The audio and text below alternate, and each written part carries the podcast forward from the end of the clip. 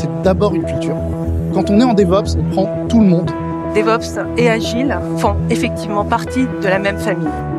La virtualisation applicative, c'est très bien. Aujourd'hui, ça nous prend 10 minutes et un café. Ce n'est ni être dev, ni être ops. C'est avant tout de la communication.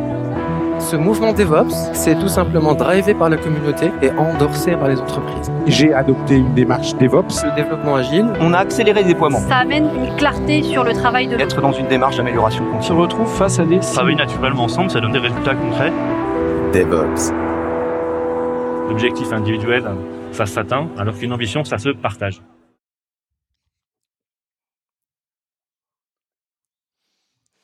Bonjour à tous et à toutes et bienvenue dans un nouveau numéro de DevOps. Alors, nouveau pas tant que ça, puisqu'en fait, on va être dans la suite euh, du podcast sur le cloud souverain qu'on avait déjà fait. Et en fait, on recommence avec les mêmes et un nouveau. Euh, donc, je vais laisser tout le monde se présenter. Cécile? Alors, euh, Cécile Morange, euh, 21 ans, euh, Ataxia Network, enfin ex-Ataxia Network parce que j'ai perdu mon compte Twitter. Euh, je travaille chez Aquarel, qui est une petite PME où on fait de la colocation, du, du bar métal et aussi de l'infogérance lampe. Super. Michael? Michael Roger. Du coup, maintenant, merci Cécile, je voulais dire mon âge, 39 ans. je travaille chez Thales et donc, du coup, je m'occupe des sujets cloud et en ce moment, je m'occupe pas mal euh, du sujet Sens, donc euh, le, le, cloud de, le cloud de confiance entre Google et Thales. Ça fait sens. Mathieu Euh, Mathieu Corbin, euh, mcorbin.fr si vous voulez voir mon, mon, mon blog. Euh, je travaille chez Conto, donc une scale-up française, mais je tiens à préciser que tout ce que je dis ne n'est pas forcément l'avis de mon employeur. Oui, c'est ça. Non mais je le répète parce que c'est très important, je pense, de le dire. C'est peut-être le cas Ouais. aussi euh, des autres, mais Clairement. C'est mon cas aussi. voilà. Et on a un nouveau. C'est pour ça que je le gardais pour la fin. Et euh, du coup, le petit nouveau, donc euh, Thomas, euh, aka Damir, euh, notamment Damir underscore FR sur Twitter et euh, Damir FR pour le blog. Et euh, du coup, moi de mon côté, euh, je suis SRE à Waze. Et nous, globalement, on est un peu le maillon qu'on juge manquant entre les off-cloud et euh, du coup les développeurs. Et on va euh, du coup les aider sur les choix d'architecture et d'utilisation du- des différents clouds et l'implémentation et le run aussi. Donc on, on est un peu une sorte d'API humaine qui permet aux gens de mieux utiliser le cloud et d'être plus efficaces. Super. Et donc, pareil que toi, enfin, c'est ton avis ne ne te représente que toi. Euh, C'est ça. On est on est d'accord euh, là ici. Et d'ailleurs aussi, on peut se tromper, on peut euh, on peut avoir un avis aujourd'hui qui se changera demain parce que tout ce qu'on dit aujourd'hui est limité à ce qu'on connaît et ce qui existe également. Euh, et moi, donc Guillaume Letron, euh, je suis freelance et je travaille euh, bah, tout autour des technologies comme Kubernetes, le cloud, euh, le DevOps, etc., etc. Euh, voilà. Euh, je vais faire d'abord un premier retour. On a eu pas mal de, de, de choses autour de, de l'épisode d'avant. Et c'était vraiment assez cool. Euh, donc l'épisode il dure deux heures. On verra cette fois-ci combien de temps il dure, mais euh, voilà. Euh, C'est, on va voir, on va voir déjà combien, comment ça marche. Euh, et on a eu beaucoup de retours sur euh, le fait que peut-être euh, on était un peu trop partie prenante ou en tout cas on était peut-être un peu trop critique par rapport à tout ce que à, toutes les offres Cloud FR, Cloud française. Là, le but, ce qu'on va essayer de se concentrer, c'est plus sur ok. On- a parlé donc euh, des appels d'offres, on a parlé donc de notre ressenti sur les offres. Maintenant, on va peut-être essayer de rentrer un peu plus dans le détail, un peu plus rentrer dans pourquoi on pense ça. Et donc, ce qu'on s'est dit, c'est qu'on allait rentrer sur euh, la philosophie des offres et en tout cas sur ce qu'elles proposent technologiquement. Euh, donc d'ailleurs, pour information, j'ai créé un repo sur GitHub dont on va se servir au moins comme base en partie pendant tout le podcast, qui liste un peu les fonctionnalités qu'on peut avoir chez les hyperscalers américains et en tout cas dont on n'est pas sûr qu'elles soient disponibles chez les, euh, chez les cloud providers français. Et on va essayer de réfléchir à quel point elles sont nécessaires ou pas, à quel point en tout cas on peut monter une offre euh, et jusqu'à quel niveau en tout cas euh, on peut mettre un projet sur les hyperscalers français, les cloud OVH, Scaleway, etc. Euh, sachant que cette liste n'est pas exhaustive, bien sûr, des gens qui travaillent euh, sur les clouds.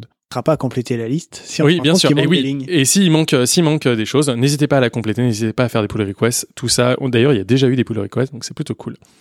Euh, D'ailleurs, euh, je vais commencer comme ça. Donc, euh, moi, la liste au début, je l'ai créée en me basant sur mon expérience chez, notamment au HDH, donc le S Data Hub, dans lequel j'ai été un des architectes technologiques dedans, et, et où clairement j'avais des besoins.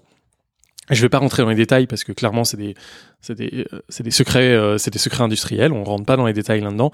Mais quand on est dans une offre euh, de sécurité, il y a un point essentiel. Et d'ailleurs, je crois que c'est le premier que j'ai créé dans la liste euh, quand j'ai créé euh, ce, ce, cette liste. C'est la YAM.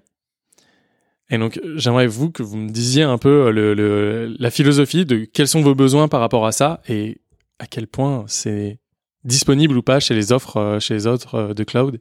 Alors je pense que déjà euh, il y a, y a, y a. Puis je vais pas, tu peux déjà dire, expliquer un vite fait ce que c'est. Bah, parce peut-être que- pas moi parce que j'ai parlé assez, mais l'un l'un de- Quelqu'un qui fait du cloud, pas comme moi. Euh, bah, du coup, je vais, je vais me tenter à l'exercice, qui est pas l'exercice le plus simple, mais euh, c'est petit nouveau qui s'y colle. Euh, du coup, euh, IAM, c'est pour Identity and Access Management, et en gros, c'est le service, en tout cas, c'est la partie sur les off cloud qui va servir euh, à isoler les différents accès, aussi à donner généralement les différents accès, c'est-à-dire à créer des utilisateurs, à dire quel utilisateur a quel droit, potentiellement créer des, qu'un système de rôles, ce qui est le plus classique, pour dire euh, bah, tel de rôle, par exemple, un, un, un dev, il aura pas accès aux machines de prod directement en SSH, par exemple, ou euh, voilà, plein de choses comme ça, euh, du coup, qui sont euh, qui sont gérées par ce rôle-là. Et ça peut être assez vaste en fait, parce qu'il y a un truc dont on n'a pas parlé encore, mais c'est que pour moi, tous ces euh, tous ces services et tout, c'est vraiment pas binaire. Et il y a une notion qui va être importante aussi, c'est à partir de de quel moment on considère que le service est là. Typiquement, à IAM, on peut se dire si on peut créer des utilisateurs et lui dire euh, un truc très basique, genre t'as le droit en lecture seule sur tout le truc, c'est une vision de l'IAM qui est très simpliste mais qui existe. Et euh, à contrario, si on prend de la WS ou des choses comme ça, IAM est intégré dans les autres services, ce qui fait qu'on peut s'authentifier avec IAM euh, sur des SGBD euh, comme MySQL ou autre. Donc on peut vraiment aller très loin dans la définition d'IAM et aujourd'hui c'est vachement intégré et c'est réutilisé dans beaucoup d'autres services, d'où le fait que ça soit souvent cité sur Twitter ou autre comme étant un service vital aujourd'hui. Et du coup, c'est quelque chose que vous utilisez au quotidien, qui est très important, je présume, pour faire du Q ou du cloud ou en général manager quoi. Et juste, je veux quand même rajouter un truc sur ce que tu viens de dire, Thomas. Qu'on, qu'on, se con- qu'on- qu'il n'y ait pas de confusion. L'IAM, ça n'est pas que de l'identité des personnes. On identifie des personnes, certes, avec la gestion des accès. Ça, c'est une première partie de l'IAM. Mais l'IAM, c'est aussi l'identité et l'authentification des objets cloud entre eux. Ça veut dire que si on doit faire communiquer une VM avec une base de données, le fait qu'on n'ait pas de mot de passe à transiter, de compte, etc., que ces deux objets soient autorisés, ça fait partie de l'IAM. Et l'IAM, il faut pas le réduire à la partie exclusivement identité humaine. C'est un aspect de l'IAM, mais pour moi, l'autre est au moins tout aussi important. Parce que ce qui sont souvent les services account euh, dans les euh, dans le cas Qui des sont cloud tout providers. souvent appelés les services account. Et souvent, en effet, les services account euh, chez les cloud providers permettent, comme tu dis, d'identifier les objets cloud entre eux, mais même finalement les applications clientes. C'est-à-dire le client développe son application chez lui, en n'importe quel, n'importe quel langage, hein, voilà, dans un langage, je sais pas, Go, Ruby, Java, etc., etc. Et il est possible généralement chez beaucoup de cloud providers de dire, bah voilà, cette application qui tourne dans Kubernetes par exemple ou dans d'autres endroits peut s'authentifier à telle base de données, peut s'authentifier à tel topic Kafka, peut lire tel bucket. Et donc en fait, la granularité va très loin. Ça peut vraiment être au niveau de l'appli, de, du process en fait au final qu'on peut euh, en quelque sorte donner des permissions. Et ça c'est très intéressant, mais on aura l'occasion d'en reparler. Et, pour compléter, bah, je suis tout à fait d'accord avec ce que tu viens de dire. Juste pour compléter, tu as même des euh, certains cloud providers, hein, par exemple euh, Google, où tu peux autoriser des flux réseau en fonction de service account que tu utilises. Et donc euh, ça, ça va encore plus loin. C'est-à-dire que ton flux réseau, c'est-à-dire c'est même plus que l'authentification sur ton application, mais ton flux réseau, en fonction du service account que tu utilises, il est autorisé ou il n'est pas autorisé. Et donc l'IAM, c'est c'est le, le, le point central en fait euh, au niveau du cloud. C'est ça qui lie les composants entre eux. C'est pour ça que je l'ai listé au début, c'est qu'en fait, c'est c'est un projet central en fait. C'est vraiment ce qui orchestre le, le tout le euh, toute la vision le cloud, dont cloud est fait. C'est que n'importe quel service et euh, tu l'as dit tout à l'heure Thomas, c'est que il faut en fait une granularité. C'est que si jamais demain je crée un service et qu'il n'est pas lié à l'IAM ou en tout cas que les droits qui sont dessus sont pas assez fins, en fait mon IAM me sert strictement à rien. C'est si jamais j'ai juste le droit de pouvoir créer une base de données ou de supprimer une base de données, c'est pas un droit qui moi me paraît aujourd'hui assez fin. Si jamais je prends le cas donc d'applications de sécurité et euh, le, le principe des, applications réseau euh, de, c'est ultra important, c'est que je ne veux pas que des flux existent entre des applications qui n'ont pas le droit de le faire et dont les choses n'ont pas été euh, euh, pas été euh, instamment définies. C'est-à-dire que donc ça peut se faire via des tags, ça peut se faire, via des services accounts. Euh, c'est- vraiment ça en fait qui est principal et que aujourd'hui, alors je sais pas, peut-être que ça existe, mais en tout cas, je le quand on compare aux hyperscalers américains, typiquement de l'Azure, euh, ou euh, parce que c'est là où je connais le mieux, euh, on va pouvoir vraiment euh, li- euh, lier les applications entre elles en disant telle application a le droit de parler sur tel port à tel autre et ouvrir la connexion ou pas, euh, répondre ou pas, etc., etc. Et ça, c'est un, une chose que l'IAM va donner parce qu'elle peut définir les, les flux, enfin les, les personnes. Et surtout, je vais Enfin, rajouter les aussi applications. l'IAM, ce qui est important. Parce que là, on va avoir toute une liste de services. Il y a des éléments sur lesquels on peut se substituer au cloud provider. J'ai une base de données managée qui n'existe pas. Je peux prendre sur moi pour créer mon service de base de données on top des infrastructures du cloud provider. C'est un choix économique. il y a plein de raisons de le faire ou de pas le faire, mais techniquement, on peut le faire. L'IAM, on ne peut pas se substituer au cloud provider. Il n'y a pas d'identité des objets, on ne peut pas créer de service à la place du cloud provider. Je sais qu'il y en a beaucoup qui disent si si c'est très facile, je vais monter un keyclock. Non non non, c'est pas de l'IAM ça. tu vas Euh, monter un la pour ouais. ta base utilisateur si tu veux, c'est très rigolo. L'aut- L'authentification de, de, de tes, de tes call API de, de tes call API de cloud, c'est- ton cloud provider. Tu peux rien faire. Tu peux monter tous les keylocks du monde que tu veux, ça ne changera strictement rien. L'identité de tes objets, c'est la, la même mayonnaise. C'est un service sur lequel on ne peut pas se substituer au cloud provider. Il n'y a pas d'alternative. Il le propose ou il le propose pas. Et sur ça, je rajouterai une dernière chose très intéressante dans la YAM, pour moi, également, c'est, bah, on a parlé de gestion d'identité, etc., mais c'est tout ce qui est URL présigné également. C'est-à-dire que sur la majorité des cloud providers, on a une, enti- une identité liée à un process, une machine, enfin, n'importe quelque chose, et cette entité est capable de demander donc une URL présignée, euh, qui ensuite peut être vérifiée par un acteur, on va dire externe, de manière euh, très très simple. En fait, ça permet aussi de faire euh, un peu de l'aut- l'authentification un peu forte, des URL temporaires, etc., etc. On va dire euh, qui sont va- valides, je sais pas, 30 secondes, 1 minute, 2 minutes, ça doit pouvoir se configurer généralement chez les clouds. Et ça, c'est aussi très intéressant pour la communication entre services, etc. Le fait de pouvoir utiliser des URL présignés pour authentifier des process, c'est euh, et pour simplifier la vérification, c'est vraiment une fonctionnalité intéressante. Moi, j'ai juste une petite question par rapport à la définition de l'IAM, parce que euh, du coup, pour la compléter, moi, il y a un truc que je compte dans l'IAM généralement, mais qui est pas forcément dans l'IAM. À titre d'exemple, AWS compte ça comme un service à part. Mais pour moi, IAM, au-delà en fait d'être le point central de gestion des accès, c'est aussi un moyen, il doit aussi fournir un moyen de l'auditer et de loguer en fait les actions qui sont faites, parce que bah, c'est un des principes de la sécurité, c'est pouvoir faire qui a fait quelle action. Euh, ce qui me paraît vital aujourd'hui et euh, il y a beaucoup de cloud providers où ils pensent à faire l'IAM mais on n'a jamais accès aux logs et on peut pas les auditer on peut pas les mettre dans un flux sécurisé et dire bah euh, pour principe de sécurité moi par exemple sur AWS quand je faisais des des choses un peu j'ai fait beaucoup d'AWS des choses un peu plus euh, on va dire bien faites pour euh, des questions de sécurité. Les logs allaient dans un compte à part AWS qui était restreint aux équipes de sécurité et que en lecture seule. Et j'étais sûr que les logs bah de, les logs d'audit des appels API ils étaient euh, carrés ils n'avaient pas été altérés. Et là aujourd'hui c'est un truc qu'on oublie aussi souvent je trouve dans l'offre IAM alors je sais pas si vous le comptez dans ou vous comptez ça comme un autre service. Il y a une ligne à part. Une ligne log, audit. Mais euh, ah ok je savais pas si ça prenait ça en compte justement c'est pour Ah, ça parce je que me potentiellement, permettais- tu peux avoir un IAM et pas d'audit. Oui, Et un audit avoir- d'IAM. La-.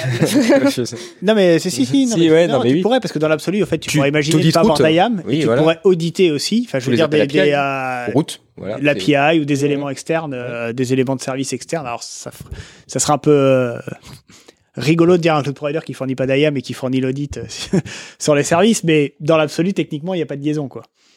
Mais, mais c'est vrai que c'est des points en fait euh, dont on va pas penser quand on quand on vient notamment du monde du bar métal en fait.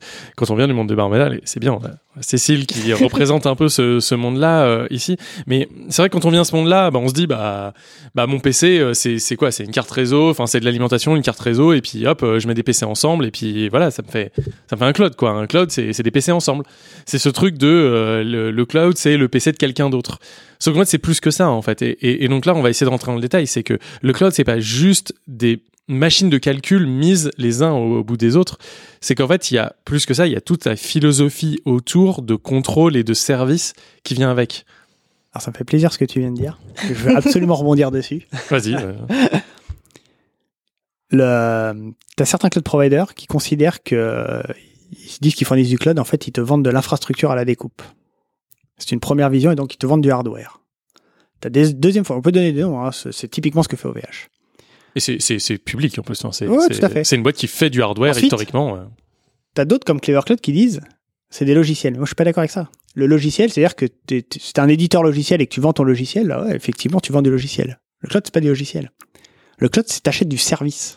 C'est différent. Alors après, pour délivrer ton service, bien sûr que tu as besoin de hardware et de software, c'est évident. Mais c'est un moyen, c'est pas ça que les gens achètent. Les gens, ils achètent un service. Quand tu achètes une base de données, quand tu consommes une base de données, tu consommes un service de base de données qui fonctionne. Même si c'est un service technique. Pour le faire tourner derrière, tu as besoin de hardware. Tu as besoin de software aussi pour interagir et opérer ton système. Mais ce que tu achètes, c'est pas ça. Ce que tu achètes, c'est un service. Et ça, c'est important. Parce que du coup, selon le fournisseur qu'on va avoir, ils vont avoir un focus sur ce qu'ils considèrent être le cloud. Donc je dis typiquement OVH et je vends de l'infrastructure à la découpe. Après, c'est pas un service, c'est un, niveau d'abstraction en fait qu'ils vendent. Pas tout à fait pareil. C'est-à-dire, ça- Ils vendent je- du service, ok, mais ils vendent aussi le niveau d'abstraction qu'ils vont mettre derrière. Soit ça va être de la VM, soit ça va être du bare metal, soit ça va être Alors, SaaS, soit ça, tu vois. C'est pas je- géré euh, je pareil. partage pas tout à fait le point que ça soit qu'un niveau d'abstraction. Pour moi, la différence Pas entre que un, pas- pas un point. voilà, c'est un Un. la différence entre le service, c'est j'achète quelque chose qui fonctionne, j'achète un usage qui fonctionne dans des conditions définies. Ça, c'est ce que tu achètes un service. Et pour avoir cet usage, là où tu as raison, c'est que tu peux avoir des couches d'abstraction, du logiciel, etc. Mais c'est des moyens, c'est pas ça que tu achètes. Tu achètes Ça un dépend. moyen. Ça dépend. Du YAS ou du pass. Du Et pass. et, et et ben, du coup, si tu achètes par exemple du IaaS, tu peux considérer que le service que tu achètes, c'est un service technique qui est une VM. Ça peut être du bare metal, le YAS. Ça peut être effectivement du paramétrage, donc du coup, tu achètes un. Là, pour le coup, effectivement. Non, mais c'est vrai T'arrives parle- à- t'arrives on à la parle- main. on Mais parle quand tu montes dans les services. Mais, euh, mais t'as- t'achètes- Oui, quand quand t'arrives dans les services SaaS, et forcément, mais, oui. mais Non, quand- non, mais non, même pas ça. mais même quand tu achètes du, bar métal, t'achètes service, le euh. service de déploiement en fait parce que j'ai pas envie d'avoir un gars qui euh, va dans le data center de chez moi, brancher les câbles, etc. J'achète un service qui est la compétence à savoir faire rapidement et bien. Après, après j'ai le droit d'acheter un service nul, c'est-à-dire un service où quand j'achète un bar métal, je l'ai que dans 10 jours. Mais euh, dans ces cas-là, je bosse à EDF, quoi, tu vois. Enfin, c'est c'est c'est un peu ça le, le truc. C'est Eh, c'est- 10 jours, t'es gentil. Hein. 6 mois, s'il te plaît. oui, ça doit dépendre des services et ça a dû changer heureusement, mais Non. Bon, et c'est, mais c'est, c'est, c'est juste de dire que oui, c'est un service en fait euh, que qu'on achète euh, dans tous les cas, même quand on vend du bar métal, parce qu'en fait, j'achète une compétence que je n'ai pas en interne et une compétence que je ne veux pas avoir. Oui, Parce que c'est je- pareil que tu t'achètes du pass, du, du euh, du SaaS, c'est la même Je, chose. je veux juste rebondir sur. la- C'est que t'as pas envie de le gérer toi-même et du coup tu vas l'acheter ailleurs. Voilà, mais le oui, point mais que donc- même de, mais donc- mais quelle que soit la, la mais donc, techno. mais donc, il doit être bien fait. Oui. Et donc après, je vais comparer les services entre eux. Oui, mais ça c'est normal. Mais il y a quand même une chose dans ce que dit Cécile qui est intéressant, c'est que pour moi, il n'y a pas un marché cloud, il y a plusieurs marchés cloud. Oui. C'est-à-dire qu'il y a des besoins, c'est pas les mêmes. Une entreprise, par exemple, une entreprise où je suis tout seul dans mon entreprise, bah, IAM, globalement, euh, Je m'en fous quoi. ouais, voilà. je Alors peut-être que je j'en aurai besoin dans le voilà. futur quand je vais grandir. Attention, peut-être que, voilà, demain, je serai 2, 3, 10, ta 20. sécurité au niveau de, des objets cloud, oui, etc. Oui, mais globalement, il y a des entreprises, je me dis, qui peuvent peut-être s'en passer. Peut-être. Sur le bar métal, je connais des entreprises qui ont leur besoin, c'est d'avoir des flottes de serveurs physiques. Voilà. Pour des raisons X ou Y. Et forcément, bah là, peut-être que, euh, en effet, euh, des cloud providers américains ou des choses comme ça, c'est pas forcément la meilleure solution. Donc il y a quand même des marchés un peu différents. Et on pourra parler des clouds français, voilà, même sur le pass, etc. Euh, bah, peut-être qu'un cloud est bon, on va dire, et répond aux besoins pour un marché très précis, mais pas pour un autre. Et ça, c'est aussi un truc vraiment à avoir, à avoir en tête pour moi. Typiquement, mon exemple très simple, c'est une PME qui emploie trois emplo- employés et qui veut un site web pour présenter ce qu'il fait. Il a pas besoin de Kubernetes. Il va prendre une VM avec euh, 4 vCPU, 8 Go de RAM, euh, n'importe où, dans quel n'importe quel pays. mais- et ou même. Mais il a, ouais, là, il a, il a pas besoin d'une VM. Ouais, Genre, parce est-ce que, que- pour Oui. la maintenir après la VM, pour la, il faut qu'il y ait des compétences, etc. Donc c'est un peu compliqué. Ouais, mais je pense en vrai, enfin, un Mutu, même pas un Moi, Mutu. non, mais même pas. Moi, j'ai 8 sites statiques, perso. C'est gratos en plus sur. Mais, même, tu vois, genre, tu veux, tu veux du WordPress, bah, t'as Theme Cloud. Genre, euh, moi, j'héberge. Non, mais là, pas de disclaimer. euh, mais non, mais non, mais non, mais non, mais non, mais, non, mais disclaimer, c'est moi. Et j'ai pour ça que Voilà. j'ai dit, moi, j'héberge. Mais, mais non, mais ça, ça existe, tu vois. Il y a des Ah, gens qui vont héberger, il y a des gens qui vont héberger euh, un site particulier. Moi, je vends un service qui est un service euh, d'hébergement de site WordPress. Oui, bah moi, tu veux un Mutu avec du HTML à la con, tu vas Mais faire oui, pareil, pas- Mutu à 12 balles par an, fin de l'histoire. Enfin, Mais oui, vois, mais c'est c'est- pas, oui, mais c'est pas un mutu en fait moi que je vends. Moi, je vends un service sur WordPress.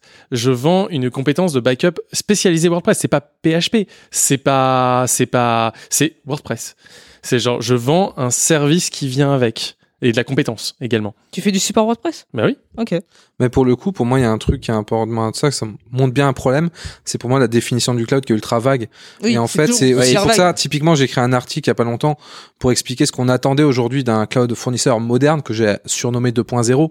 Mais en fait, il n'y a pas vraiment de mots pour décrire un peu ce qu'on attend aujourd'hui, comparé à ce qu'on attendait il y a quelques années. Pour beaucoup, bah, avoir de la VM à la demande et payer à la valeur avec une API, c'est du cloud. Et en soi, est-ce qu'on peut leur donner totalement tort? Pas forcément. Mais aujourd'hui, aujourd'hui, ce qu'on attend d'un cloud, c'est des choses assez précises, comme on disait, des services comme IAM, etc., et des services sur étagère. Et pour moi, on devrait avoir un terme ou une manière de distinguer les deux, parce que c'est pas le même marché, comme disait Mathieu. De toute façon, c'est pas les mêmes euh, besoins. chaque personne aura sa définition du cloud. Mais c'est ça. Mais pour ça, il faudrait qu'on arrive à définir quand même une une sorte d'échelle. Moi, moi, j'ai choisi 1.0 et 2.0 parce que c'est les deux évolutions que je vois avec la partie software. Mais c'est pas la même chose. Alors, pas comparable. Juste un truc sur le marché cloud, on se focus beaucoup, et bon, c'était déjà le cas dans la discussion précédente, dans le podcast précédent, sur l'infrastructure as a service, le plateforme as a service, etc. Pour moi, le cloud, c'est, ça va beaucoup plus loin. Si je regarde un peu ce qui est utilisé aujourd'hui en entreprise autour de moi, et même, même, on va dire, euh, voilà, ce que je vois, ce que j'utilise moi, il y a tout type de, de services cloud, des services de métrique, donc euh, New Relic, Datadog, des services de log, Elastic Cloud, euh, Grafana, euh, des services euh, d'intégration continue, de déploiement continu, euh, Terraform Cloud pour de, de, de l'application, voilà, de- La CI/CD aussi. la CI/CD, voilà, etc., etc. Et en fait, euh, Pingdom, par exemple, pour faire des checks, des, des checks externes, voilà, du monitoring externe, euh, des page, PagerDuty pour gérer vos alertes, etc. Et en fait, le cloud, aujourd'hui, on parle beaucoup de multi-cloud, d'ailleurs, on pourra en reparler. Mais c'est pour moi, s'il n'y a pas que finalement l'aspect aujourd'hui infrastructure et plateforme, c'est qu'on se rend compte qu'en fait une entreprise, euh, voilà, avec certains besoins tech, elle n'utilise pas qu'un seul cloud provider. Généralement, elle en utilise beaucoup parce que beaucoup de clouds ont des spécialités, voilà, euh, des spécialisations, euh, log, métrique, euh, alerting, SSO même, voilà, one login, Okta, enfin voilà, des trucs, des, des choses comme ça. Et euh, ça va beaucoup plus loin pour moi que l'infrastructure as a service, le cloud au final, ou le plateforme as a service. Peut- Peut-être une euh, et je rebondis d'ailleurs sur euh, certains des commentaires qui sont en direct euh, là. Peut-être une chose qui caractérise pour moi le cloud, c'est la manière d'y accéder. C'est le fait que on ait une API, en tout cas un moyen d'accès épaisé, simple, programmatique aux ressources dont on a besoin.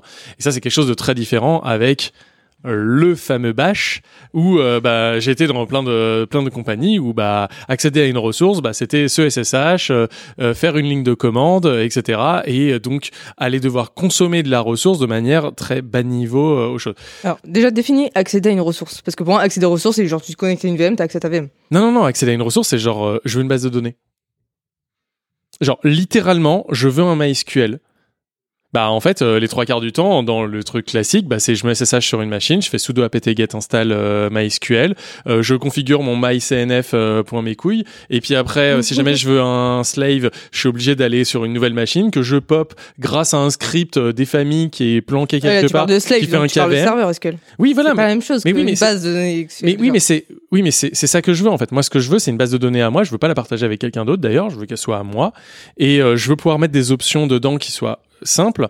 Mais surtout, je veux pouvoir demander une base de données, la configurer avec un moyen d'accès programmatique. Et c'est ça en fait la définition du cloud que je veux, c'est que je ne veux pas avoir besoin de faire un ticket au support pour avoir quelque chose.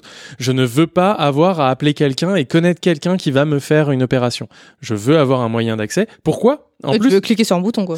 en fait, je veux cliquer sur un bouton ou utiliser une CLI ou utiliser un provider Terraform ou etc etc. Et pourquoi je veux tout ça? Parce qu'en fait, c'est la vision unifiée de mon cloud. C'est que n'importe quel outil va me dire exactement ce que j'ai.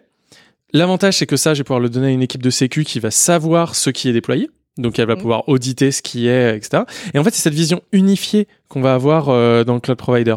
Et c'est clairement ça qu'on peut pas avoir dans quand tu me livres une VM. Cette VM là, si je la donne à une équipe sécu, elle va me faire OK, merci, j'ai une VM avec trois CPU. Mais elle fait quoi cette VM C'est l'AP. Ce que tu viens de décrire, c'est l'APisation de l'infogérance. Exactement. Oui. Et je rajouterais peut-être euh, la Ne consommation à l'usage aussi peut-être. pour moi, un point important, c'est le, le, le- le paiement à l'usage également pour le cloud. C'est-à-dire qu'on paye à la consommation et donc on n'a pas, euh, je sais pas, on fait, c'est pas forcément des choses où on aura, euh, voilà, j'achète une VM et je la provisionne ou un, je sais pas un bar métal, je la provisionne pour trois ans. C'est-à-dire que je peux démarrer quelque chose euh, pour quelques secondes, l'éteindre et je vais juste payer ce que j'ai consommé. Ça, c'est pour moi, c'est un point également très important du cloud. C'est la définition que je donnais tout à l'heure. Je parlais d'API, de paiement à la demande. Mais ça, on en parlera. euh, On peut en parler maintenant. Hein, c'est non, pas- mais on par- non, mais c'est marrant sur le Discord pour ceux qui sont euh, sur le fameux Discord de, de DevOps. Voilà. Euh, on parlait notamment, et c'était déjà le cas en 2017 quand je faisais de l'OVH. Euh, Damir, tu pourras sûrement me confirmer, mais quand tu achètes une VM chez OVH au mois, si tu détruis ta VM, ben en fait tu payes le mois. C'est-à-dire que tu peux pas, tu peux en redémarrer une nouvelle. C'est-à-dire que c'est des, Mais- euh, c'est des, euh, Les ressources réservées, quoi. C'est Euh, tu payes ouais, même pas, c'est- c'est même pas réservé, c'est que t'es lié à ta ressource. T'achètes Ouais, une c'est lié à VM, ta ressource. T'achètes même- pas une et- VM, tu te maries avec un ID de VM et ta VM. c'est- Et c'est Et, même euh, plus que ça. voilà. C'est-à-dire c'est encore pire que ça. C'est-à-dire que même si t'achètes, euh, tu, tu, tu commandes une, une VM on demand, donc facturation à l'heure par exemple, tu arrêtes ta VM, tu continues à payer en fait. Ce qui est improbable en fait dans le monde du cloud. Mais pourquoi? Pourquoi? Parce qu'en fait, la mentalité d'OVH sur son public cloud, c'est une vente d'infrastructure à la découpe. Et donc ils t'ont alloué un CPU. Bah, c'est une définition du cloud comme un autre, comme une autre. Eux, ils ont défi- décidé de faire cette définition, soit. Et C'est si, Moi, s'ils je- le disent clairement. Attends, je, not je, je alors- juge pas. Je, Oui. dis, je, je dis juste comment c'est fait. Alors, je, alors je, je on dis peut, pas que c'est on bien, c'est pas on peut bien. essayer de comparer avec ce qui existe ailleurs. Tu vois, genre, si, si, Ouais. jamais, si jamais on va là-dessus, donc je vais te dire moi, par exemple, comment moi je gère mon infra. Donc moi, j'ai en moyenne une cinquantaine de, de serveurs qui sont euh, qui sont alloués, mais ça va dépendre des heures. Il va y avoir des heures où j'en ai plus parce qu'en fait j'ai un auto-scaling automatique en fonction des nœuds. Parce qu'en fait je vais avoir des sites en trial qui vont être euh, up euh, gratuits pendant quelques heures, etc. Donc en fait je vais avoir une scalabilité, euh, en fait une volatilité de mon nombre de, de sites assez important.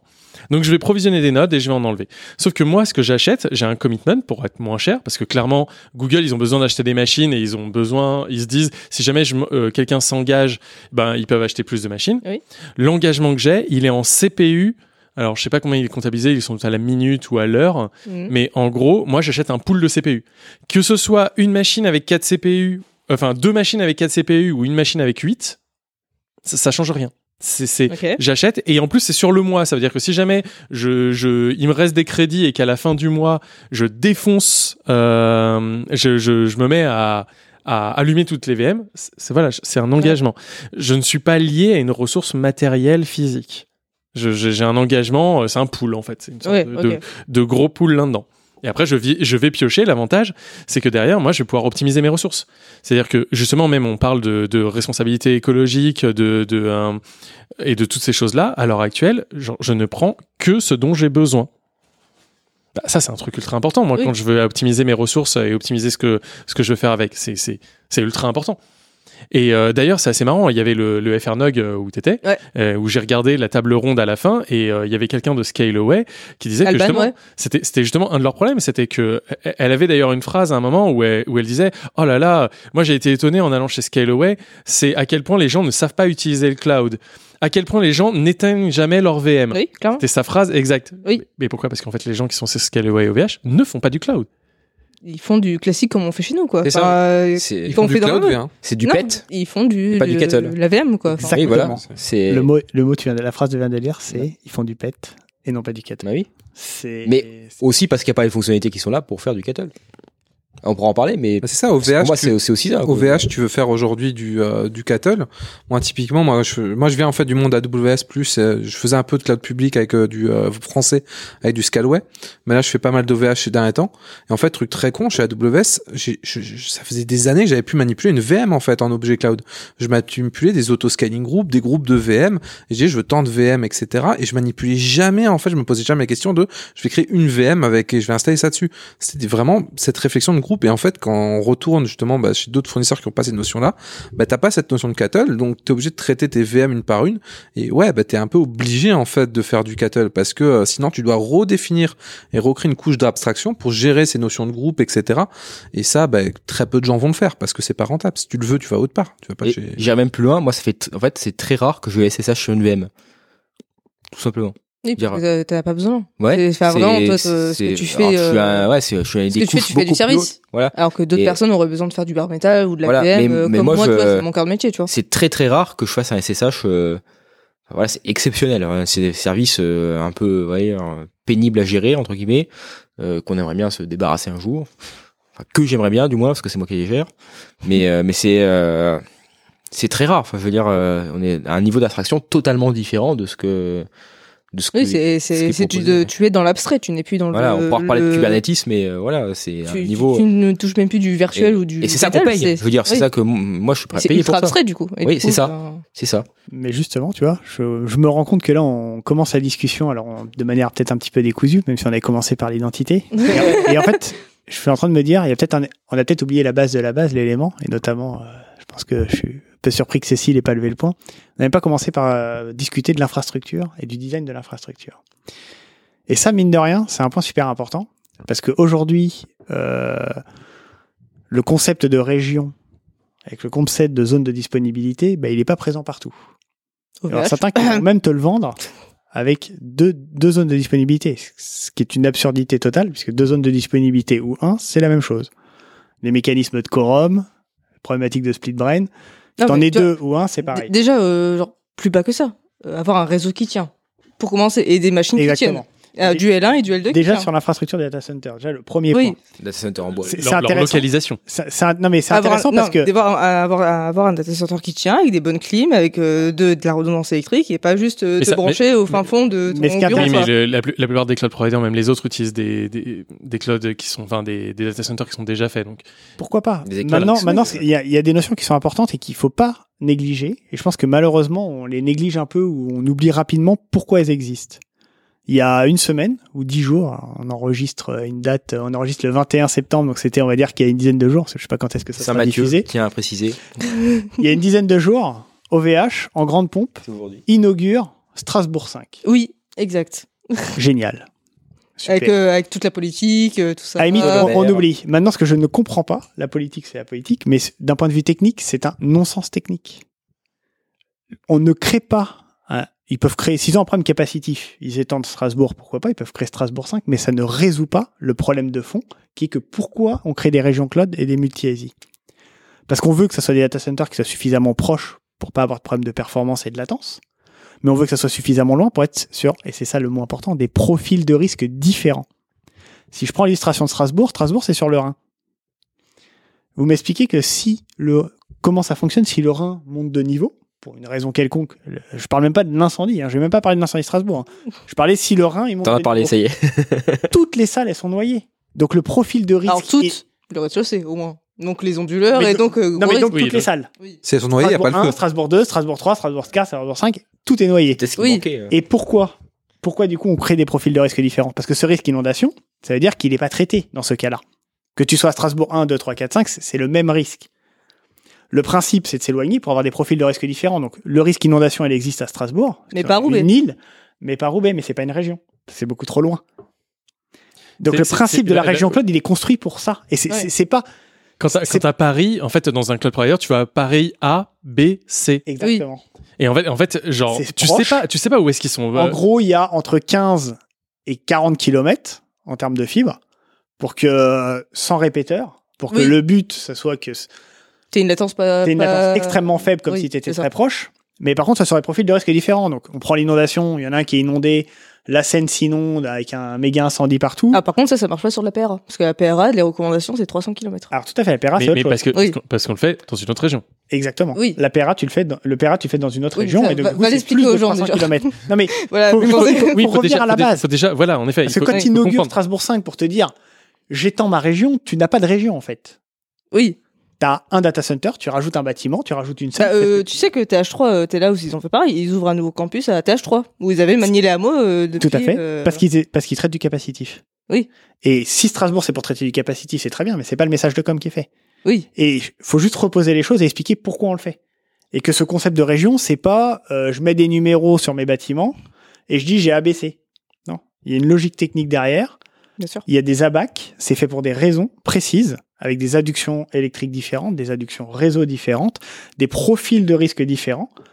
Et c'est pas fait pour rien en fait. Et après, par contre, c'est ce que fait Scalway de mémoire. Scalway, Ouais. ils ont trois zones. Scalway, ils le Oui. font très Et bien. Ils ont sur trois, trois on zones dans Paris qui sont une euh, qui est dans le. J'en ai visité deux des trois DC. Et il y en a une qui est vraiment dans le sud, l'autre qui est le nord de la euh, région DC2, parisienne. DC3 qui sont à côté, Et DC4 DC5. qui est dans Paris et DC5 qui Ouais. est bien Et- loin Et, donc dans pour le nord, coup, euh, si on fait, si on rajoutait cette ligne-là sur data center, je- Scalway a vraiment compris la notion de région. Ils le font très bien.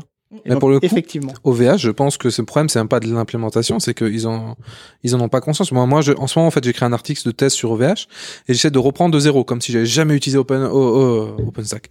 Petit lapsus euh, révélateur. Comme si j'avais jamais utilisé Open, OVH de ma vie. OpenStack. Et en fait, je me rends compte dans la documentation qu'à aucun moment il te parle de cette notion de euh, comment sont architecturés les data centers, comment ça se passe quand tu fais une application qui soit hautement disponible. Et pour ça, je pense que c'est même pas dans la doc, donc pour eux, ils en ont, ça leur, c'est abstrait en fait. Enfin, tu vois, toutes ces notions-là, ils les revient ont à loupées. pourquoi? Parce qu'en fait, encore une fois, ce que vend OVH, c'est de l'infrastructure à la découpe. Oui. Et donc, tu veux une baie, tu veux un serveur, tu veux un bout de serveur, je te le vends. Oui, enfin, même ça, avoir des serveurs dans différentes régions, je trouve ça important. Ou dans une seule région pour éviter Dans différentes régions, tu peux tout à fait le faire. Oui, mais dans une seule et même région, mais séparée, je trouve ça aussi important. Ah, mais moi, je suis tout à fait d'accord. hein. Bah, après, si s'ils l'ont pas compris, bah, Si c'est dommage, quoi. Enfin, Et si on parle, si on parle de la côté réseau, parce que là, en fait, euh, donc là, on a parlé de l'infrastructure. Très vite, on arrive au réseau. Exactement. Parce qu'en fait, euh, on a des, on a parlé de latence. Donc en fait, euh, vraiment, le réseau, il est lié euh, à, à la manière dont on construit. Euh, Qu'est-ce qu'on peut dire du réseau chez les cloud providers nous parler de BGP, s'il te plaît tu veux vraiment que je parle de vais Vas-y, parle, parle, parle de BGP. Hein, euh, Après, c'est- D'avoir qu'une seule AS. Alors, ça dépend des cas, mais. non, après, en fait, tu vois, le, le réseau, ça dépend de, de, de comment est construit ta boîte historiquement. Enfin, tu vois, c'est, le réseau, oui, mais, oui, mais moi, très moi, moi, souvent moi, si jamais je vais chez OVH ou chez Scaleway ou n'importe qui, je m'en fous de savoir son histoire. Moi, je veux savoir, genre, si jamais je vais chez eux, est-ce que mon réseau il fonctionne? Après, tu vois- sachant, sa- sachant que c'est cool d'avoir une VM chez eux, mais si jamais elle est pas accessible, C'est dommage. je, je m'en fous. Enfin, c'est genre, pour avoir travaillé chez CloudWatt où clairement le réseau, ça a été painful pendant bien un an, deux ans. Euh, le réseau, c'est important. Enfin, genre, euh, Oui. c'est, c'est la chose qu'on a appris euh, nous clairement. Alors, déjà, tu vois, il faut distinguer deux choses, et on en parlait en off tout à l'heure. C'est, euh, t'as le réseau public. Donc, comment tu vas accéder à ton site web ou whatever qui est hébergé chez, chez Scaleway ou n'importe quel provider. Et ton réseau privé où tu vas interconnecter tes VM ou faire du management dessus ou, euh, tu vois, faire tous les trucs qui sont pas censés être en public. Genre du Kubernetes, tu vas pas le manager en public, je présume.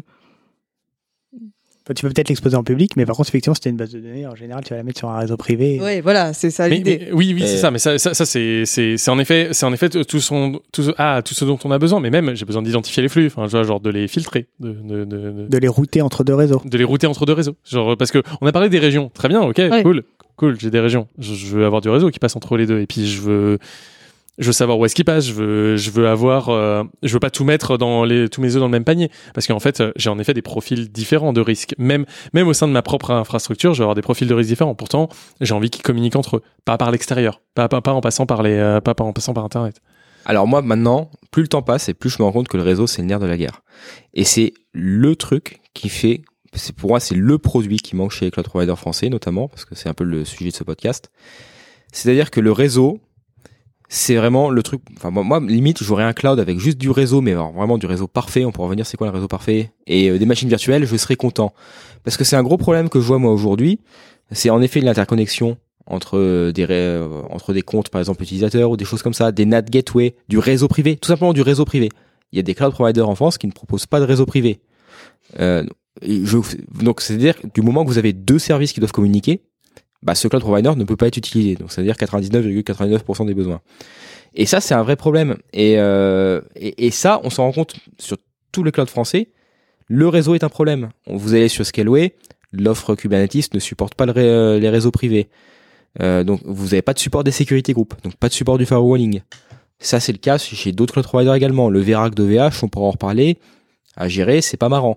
Et, et en fait, c'est un vrai problème parce que les clouds vont sortir des produits, des bases de données, des clusters Kubernetes ou d'autres produits de ce type, et en fait, ils vont dire, bah voilà, on a le produit.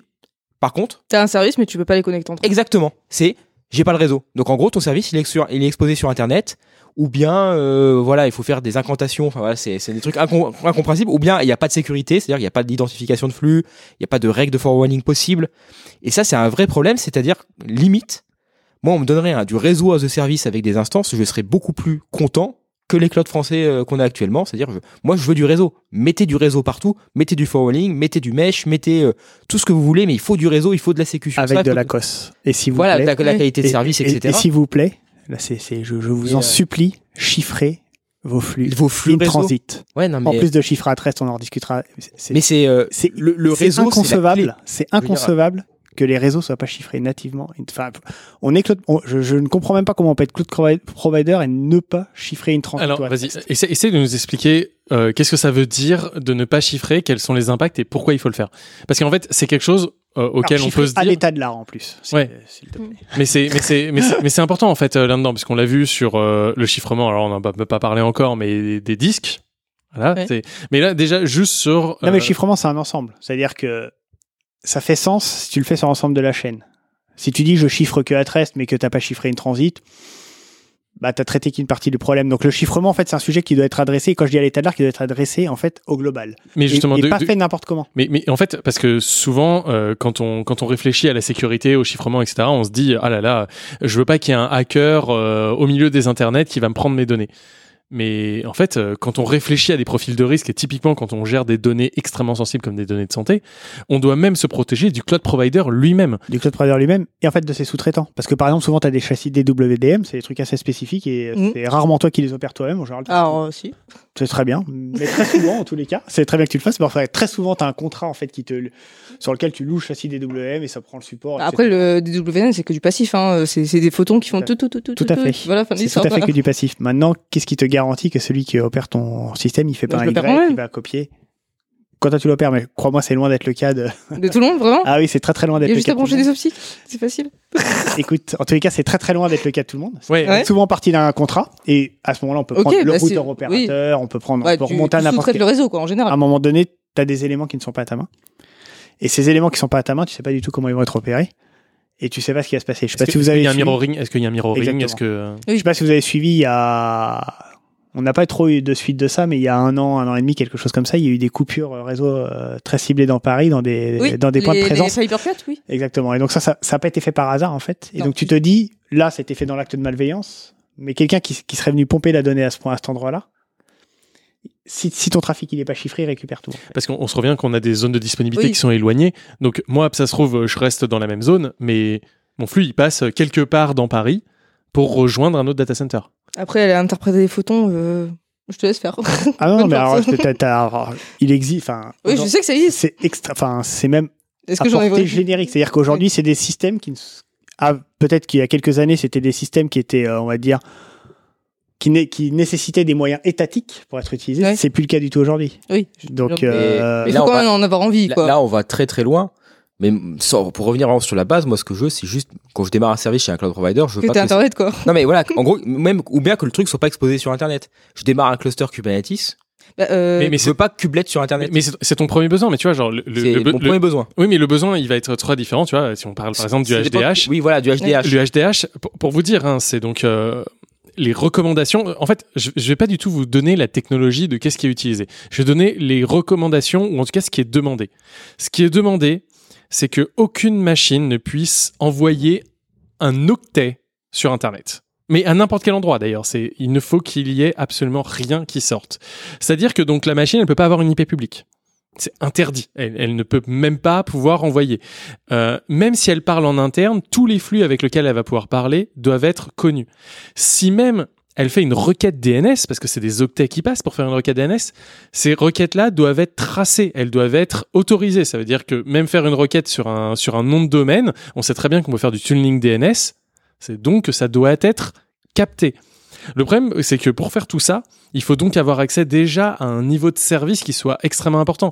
C'est comment je filtre, comment je peux faire un, mettre un firewall pour même moi-même avoir mes propres outils de firewalling à l'intérieur de mon infrastructure. C'est genre même, enfin, je dois même me protéger des outils de firewall de mon cloud provider qui peuvent être buggés à un moment. Je peux mettre des routes qui à un moment ne vont plus marcher. Oui, je dois... la défense Ah, en profondeur. Exactement. Non, C'est mais s'appelle la défense si de tu veux, profondeur. si tu veux ce niveau de sécurité, euh, tu loues une baie, tu prends tes propres machines, c'est tu es sécurisé toi-même. Mais j'ai clairement pas envie. Oui, mais Parce qu'en fait- à parce si tu parce veux un niveau de Mais sécurité, non, mais non. euh, mais non. et que tes cloud providers ils peuvent pas le faire, à un Mais, moment, mais, bah, mais cloud providers voilà, peuvent le faire. Les cloud providers américains. Ouais. Et, et- et il est là le problème. C'est-à-dire que ce niveau de sécurité-là, c'est possible. Et en effet, l'ANSI. Et attention, je pense quand même que ton raccourci, Cécile, il est un peu rapide parce que si tu fais l'analyse de risque, tu verras que si tu mets une baie comme tu le dis ou que tu commandes une baie, tu verras que pour finir, euh, t'es pas si protégé que ça. Ça Ça dépend de quel risque. Non, ça, Ça dépend, dépend. de quel risque tu veux euh, que- quel risque tu veux mitiguer, de, de qui tu veux te couvrir. Ah, t'auras toujours de toute façon le les transit internet, forcément. Et le prix, pas. ça va te revenir cher parce qu'il faut que tu redéveloppes tout, il faut que tu refasses. Après, Et c'est le temps et même et même c'est l'approvisionnement. C'est que là, euh, typiquement, quand on parle du HDH, on parle de projets de recherche qui viennent et qui repartent. Euh, on n'allait pas demander à l'État de mobiliser énormément de fric euh, pour euh, ouvrir des baies. Où est-ce qu'on les mettait? Qui c'est euh, qui c'est qui protégeait euh, le truc? On mettait un vigile devant chaque baie? Enfin, genre, qu'est-ce qu'on T'as des dessinateurs qui garantissent des sécurités. euh, Après, ça dépend ce que tu cherches, tu vois. C'est comme Ah, mais- nous, mais- c'est en- voilà, en ça fonction de ce que t'as Et- envie. Et, ça dépend. euh, Et justement, mais là, là, on, était, on est dans un projet de recherche. Euh, on est dans un projet qui a besoin euh, de pouvoir se faire. C'est-à-dire que le but du HDH ou de plein de boîtes, nous, c'était pas d'avoir l'infrastructure. On voulait pas payer des gens pour avoir ça parce que notre métier, c'était de faire un projet de recherche pour qu'il y ait des chercheurs en France qui puissent trouver des remèdes à des maladies. C'était ça notre métier. Pas faire de- J'imagine que tu as aussi un sujet de au-delà du prix. Hein. Admettons que tu as un budget limité, tu as aussi un problème de time to market. C'est qu'à un moment donné, si tu veux construire tout ça sans l'utiliser, bah, le FData Hub, on le verra quand on sera à la retraite. Quoi. Enfin, je veux dire, non, mais c'est. Et- faut- et- faut et ça veut dire- Peut-être mais- pas à la retraite, eh, pas toi, moi. oui, voilà. Mais il faut pas oublier que genre le problème du time to market sur le HDH typiquement, là c'est un exemple et c'est c'est euh, Stéphanie Combe en parle régulièrement donc c'est pour ça que c'est- il y a rien de privé par rapport à ça. C'est le fait que si le HDH ne marche pas, si le HDH ne peut pas traiter des données de patients français pour les boîtes françaises et projets boîtes françaises d'ailleurs je mets mais c'est souvent des universités ou des choses comme ça. Et ben ce sera les Américains qui le feront. Et en fait on va se retrouver dans le même cas que le Covid, c'est-à-dire que pas de pas de vaccin. C'est genre en fait qu'est-ce qui s'est passé? Eh ben une boîte française s'est plantée. Eh ben on a dû acheter des vaccins étrangers. Si demain les boîtes françaises se plantent et ne peuvent pas proposer des outils, euh, des, des médicaments, des, des outils, euh, des, des petits euh, devices qui permettent de sauver des gens, eh ben je vous promets qu'on achètera des devices étrangers. Et donc toutes les données de patients français qu'aujourd'hui on a, demain elles seront juste dans des devices étrangers. Parce que euh, aujourd'hui- demain, on ne peut se permettra pas. Enfin, si Google demain sort un périphérique de santé qui dit voilà, grâce à toutes les données qu'on a récoltées, Ah, tu sais qu'Amazon nous aura acheté un truc euh, de santé, euh, un super alors, Ce qu'ils- ont racheté, c'est les cliniques. hein. Ah ouais? Ah, Il me semblait qu'ils avaient plus de. qu'ils s'étaient lancés dans le truc connecté euh, médical. euh, ça, peut, ça peut leur permettre d'avoir des données, mais en fait, il faut voir aussi que Amazon et toutes ces boîtes-là, enfin, genre, c'est dur de d'imaginer leur stratégie parce que souvent ils en ont pas. Ils ont juste un cash flow gigantesque et ils se disent, bah, je préfère l'acheter plutôt que ce soit quelqu'un d'autre. Ça, c'est une première stratégie. Et la deuxième stratégie, c'est de se dire, on verra ce qu'on fera. et genre c'est un truc c'est un truc il faut il faut pas imaginer que genre il y a des grands pontes qui ont vraiment une vision claire de là où ils vont ils vont là où leur argent leur mène, les mène Ouais. et c'est souvent ça alors oui peut-être que ça leur servira un jour à avoir des données à pouvoir faire des choses comme ça mais surtout ce qui est important c'est vraiment de se dire que si on n'a pas des gens qui travaillent sur ces données là si les données sont tellement protégées euh, que euh, elles sont dans des data centers que le truc arrivera dans 20 ans et ben juste demain il y a quelqu'un qui sortira un device qui sauve ben, 5 ans d'espérance de vie bah 5 ans d'espérance de vie, clairement, demain, on va pas pouvoir dire aux gens, bah attendez, dans 10 ans, euh, une boîte française va peut-être se monter pour faire la même chose. En attendant, mourrez.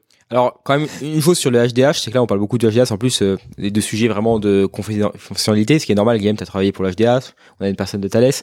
Mais euh, pour moi, il faut quand même garder à l'esprit que ça, c'est quand même des besoins particuliers. Et 90-95%, voilà, c'est des, chiffres que je sors de mon chapeau, ont pas besoin d'un niveau de sécu aussi évolué, c'est-à-dire, euh, oui, euh, aucun octet sur Internet, etc. Et ces boîtes-là, aujourd'hui, ces boîtes qui n'ont pas des besoins aussi poussés que du HDH, du HDH, elles sont où globalement? Bah, elles sont aussi chez les Américains. Et c'est-à-dire que moi, j'ai pas des contraintes comme le HDH. Pourtant, j'ai d'autres contraintes, des contraintes assez simples au final, mais qui n'existent pas non plus sur le marché local. C'est-à-dire que il faut aussi, euh, finalement, les cloud providers auraient euh, les 90% du marché non HDH, euh, les cloud providers français, bah, ils se porteraient très bien. Le HDH, c'est un peu quand même une niche. Enfin, les Oui, besoins du niche, ouais. ouais, pour moi, c'est quand même une niche un peu comme Thales, le militaire et tout. Moi, je vois un peu ça comme des niches. Le tout venant, voilà, n'a pas forcément besoin de tout ça. Bah, comme je disais Et- tout à l'heure, la PME qui Voilà. a un site web. mais la, euh, la voilà. PME, on va dire, alors qu'il y a un site web, c'est une chose, mais la start-up un peu tech, voilà, avec quelques services, c'est etc. peut-être deux choses différentes. Ces besoins, c'est quoi? Et moi, c'est c'est vraiment un point qui est important, c'est aussi de, de parler de ces entreprises-là. C'est un peu voilà le, le, le ventre mou de la tech française, voilà, je dirais. Enfin, je sais pas comment l'appeler. On va dire, c'est la majorité, voilà, euh, euh, les, des, des, des boîtes françaises. C'est quoi leurs besoins? Et pourquoi ces entreprises-là sont plutôt chez les GAFA? Mais ça, pour moi, c'est un point important Euh, sur les réseaux privés, sur les security groups, sur euh, les peering, etc. Et là, on est vraiment sur des besoins déjà de sécurité, mais pas aussi évolués. Mais après, comme tu... Ouais, euh, désolé.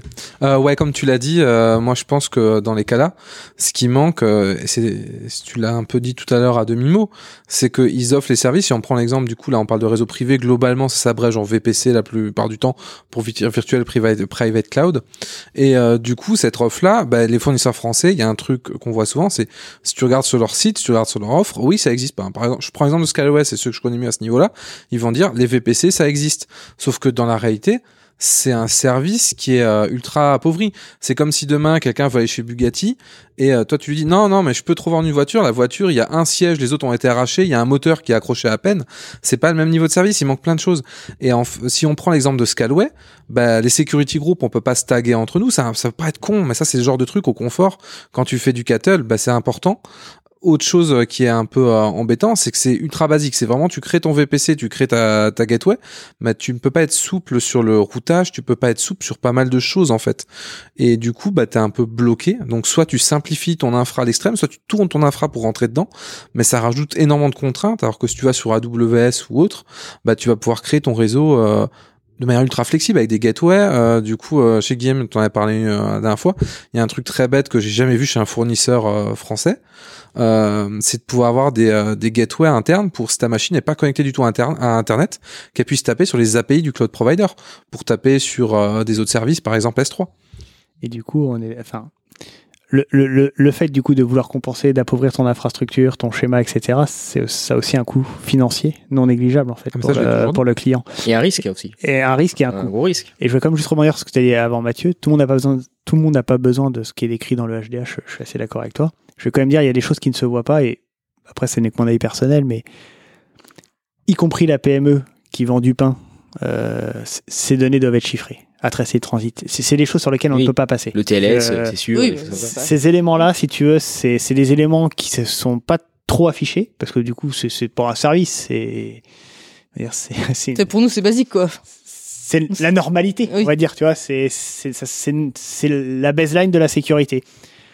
Bah quand ça y est pas, enfin je trouve que c'est extrêmement problématique euh, à mon sens. Et le problème peut-être qu'il y a là-dedans, mais quand on revient par exemple sur le chiffrement des, des disques durs, c'est que je pense que les trois quarts des gens qui sont chez ces cloud providers-là n'ont aucune idée de savoir est-ce qu'on l'a ou pas. C'est qu'en fait là, là on a une, on a une concurrence en fait qui qui n'existe pas. Enfin, on a, on a, on a des fonctionnalités qui ne sont pas dans l'un ou dans l'autre, mais qui ne sont juste pas affichées. Personne ne le sait. Ouais, et surtout que ça soit fait à l'état de l'art. Enfin, si tu veux, là dans la liste de ceux que tu as là, là par exemple, beaucoup ne chiffrent pas. Donc ça c'est un premier problème. Et ceux qui chiffrent, c'est loin d'être à l'état de l'art. C'est-à-dire que tu prends Lux, tu mets une, un- une passe-phrase euh, Lux, et puis ça te permet de dériver une clé de chiffrement, et puis euh, roule ma poule. Enfin, ça, ça c'est c'est du, ça c'est bien, c'est le chiffrement de mémé, quoi. Enfin, je veux dire, le, le chiffrement, c'est. c'est- Il y a du chiffrement, c'est ce qui était demandé. D'accord, mais ça vaut pas grand-chose en Euh, fait. Je troll. Et- C'est-à-dire que le chiffrement, tu as quand même des principes. C'est un peu comme euh, les histoires des Asies et des, et des régions. Tu as, des principes et ils sont pas là pour rien. C'est-à-dire que si tu as des hiérarchies de clés, avec une, une MEC, donc une Master Encryption Key, ensuite qui permet de chiffrer des cakes, donc des Key Encryption Mhm. Key, qui permettent elles-mêmes de, de, de wrapper des decks qui sont les Data Encryption Key. Il y a une logique derrière tout Oui, ça. tout le système de PKI, chiffrement. et Tout, ça, Ça. c'est réfléchi, c'est pensé, Oui. c'est ça a une vraie logique en fait.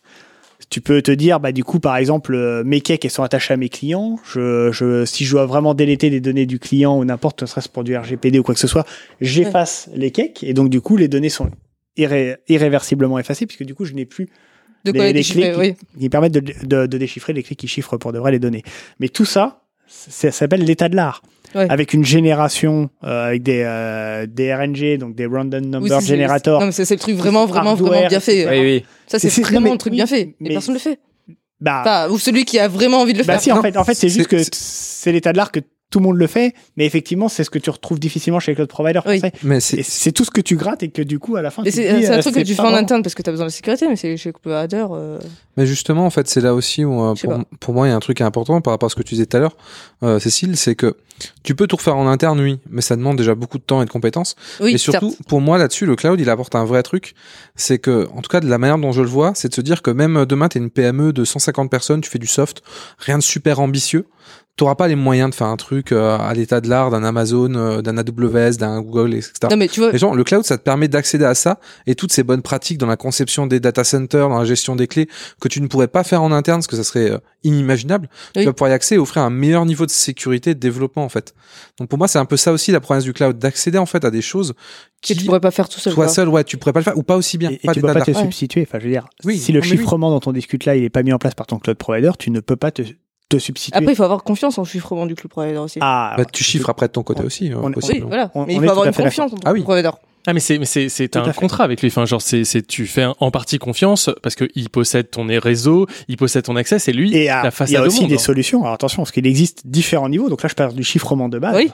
à l'état de l'art. Donc on considère qu'il est fait à l'état de l'art. Et ensuite, tu as d'autres solutions si tu veux pas avoir confiance. Alors, tu as ce qu'on appelle le, le Bring Your Own Key. Oui. Honnêtement, je, vais vous dire, le seul truc que ça mitique, c'est- un truc très joli sur le papier. La réalité, c'est que la seule chose que ça mitique pour de vrai, c'est est-ce que le RNG, donc le, on va dire l'aléa qui a permis de générer la clé de chiffrement Ouais. du code provider, je ne lui fais pas confiance et donc je le fais sur un truc où moi je sais que c'est bien et je lui donne la clé. Ouais. que, ce que ça mitique. Honnêtement, je vais te dire, pour savoir comment c'est fait chez les principaux cloud providers, c'est bien fait, donc tu mitiques pas Ouais. grand chose. Tu te- tu t'achètes peut-être l'esprit tranquille, mais garde plus que ça. Ensuite, tu as ce qu'on appelle l'externalisation, le- le- l'externalisation des clés de chiffrement. Ouais. En fait, c'est un abus de langage. C'est pas les vraies clés de chiffrement qu'on externalise, c'est ce qu'on appelle les KEC, Mhm. actuellement la MEC, la, la Master Encryption Key. Les decks qui, elles, chiffrent de, pour de vrai la donnée, elles sont toujours chez le cloud provider, gérées par le cloud provider, Ouais. mais elles sont chiffrées wrappées avec des clés qui sont en ta possession. Et quand le cloud provider veut accéder aux données pour les déchiffrer, pour monter un disque chiffré, pour accéder à quelque chose, à ce moment-là, il vient de, il vient faire une requête chez toi, authentifiée, pour, pour que tu déwrappes cette clé de chiffrement et ensuite que Ouais. lui puisse accéder à tes données. C'est une genre Ça, de- c'est un c'est deuxième- un, c'est un genre de MFA, quoi, en gros. euh. C'est un genre d'MFA, sauf qu'en fait, c'est un peu plus que du MFA dans le sens où, en fait, c'est- c'est à la fin, tu coupes les clés, il n'y a plus rien. Ouais. Et après, tu as carrément ce qu'on appelle le client-side encryption, où c'est là, tu déposes directement chez le cloud provider des données chiffrées avec des clés qui sont chez toi et qui n'ont Ouais. jamais quitté ton chez toi. Ça, ça marche plutôt pour euh, certains, soit du stockage à froid, soit certains services Ouais, du SaaS. S3, euh, voilà. Du S3, des Ou, ou- ou du SaaS. C'est-à-dire que ça marche aussi pour du SaaS. Donc aujourd'hui, par exemple, euh, tu prends du Google Workspace ou de l'Office 365, c'est les options qui existent. C'est supporté? Ah, Alors c'est supporté maintenant. Attention, ça réduit beaucoup les fonctionnalités. Oui, bien C'est-à-dire que beaucoup de fonctionnalités côté serveur n'existent pas. Et encore, alors ce qui est à mon sens, mais après c'est mon avis personnel, le, le next step du dessus, ce qu'on appelle l'ubiquitous encryption, qui est un peu le meilleur des deux mondes. C'est-à-dire que tu vas te retrouver. Alors c'est assez technique, donc je sais pas si on va rentrer dans le détail, mais je vais, je, je peux essayer de vous le faire, un gaming facing. ça, ça peut être long parce que c'est quand même assez technique. Ça repose en fait sur deux, euh, deux éléments euh, technologiques. Donc le premier, je viens de discuter, c'est l'externalisation des clés de chiffrement Ouais. et euh, ce qu'on appelle le confidential compute.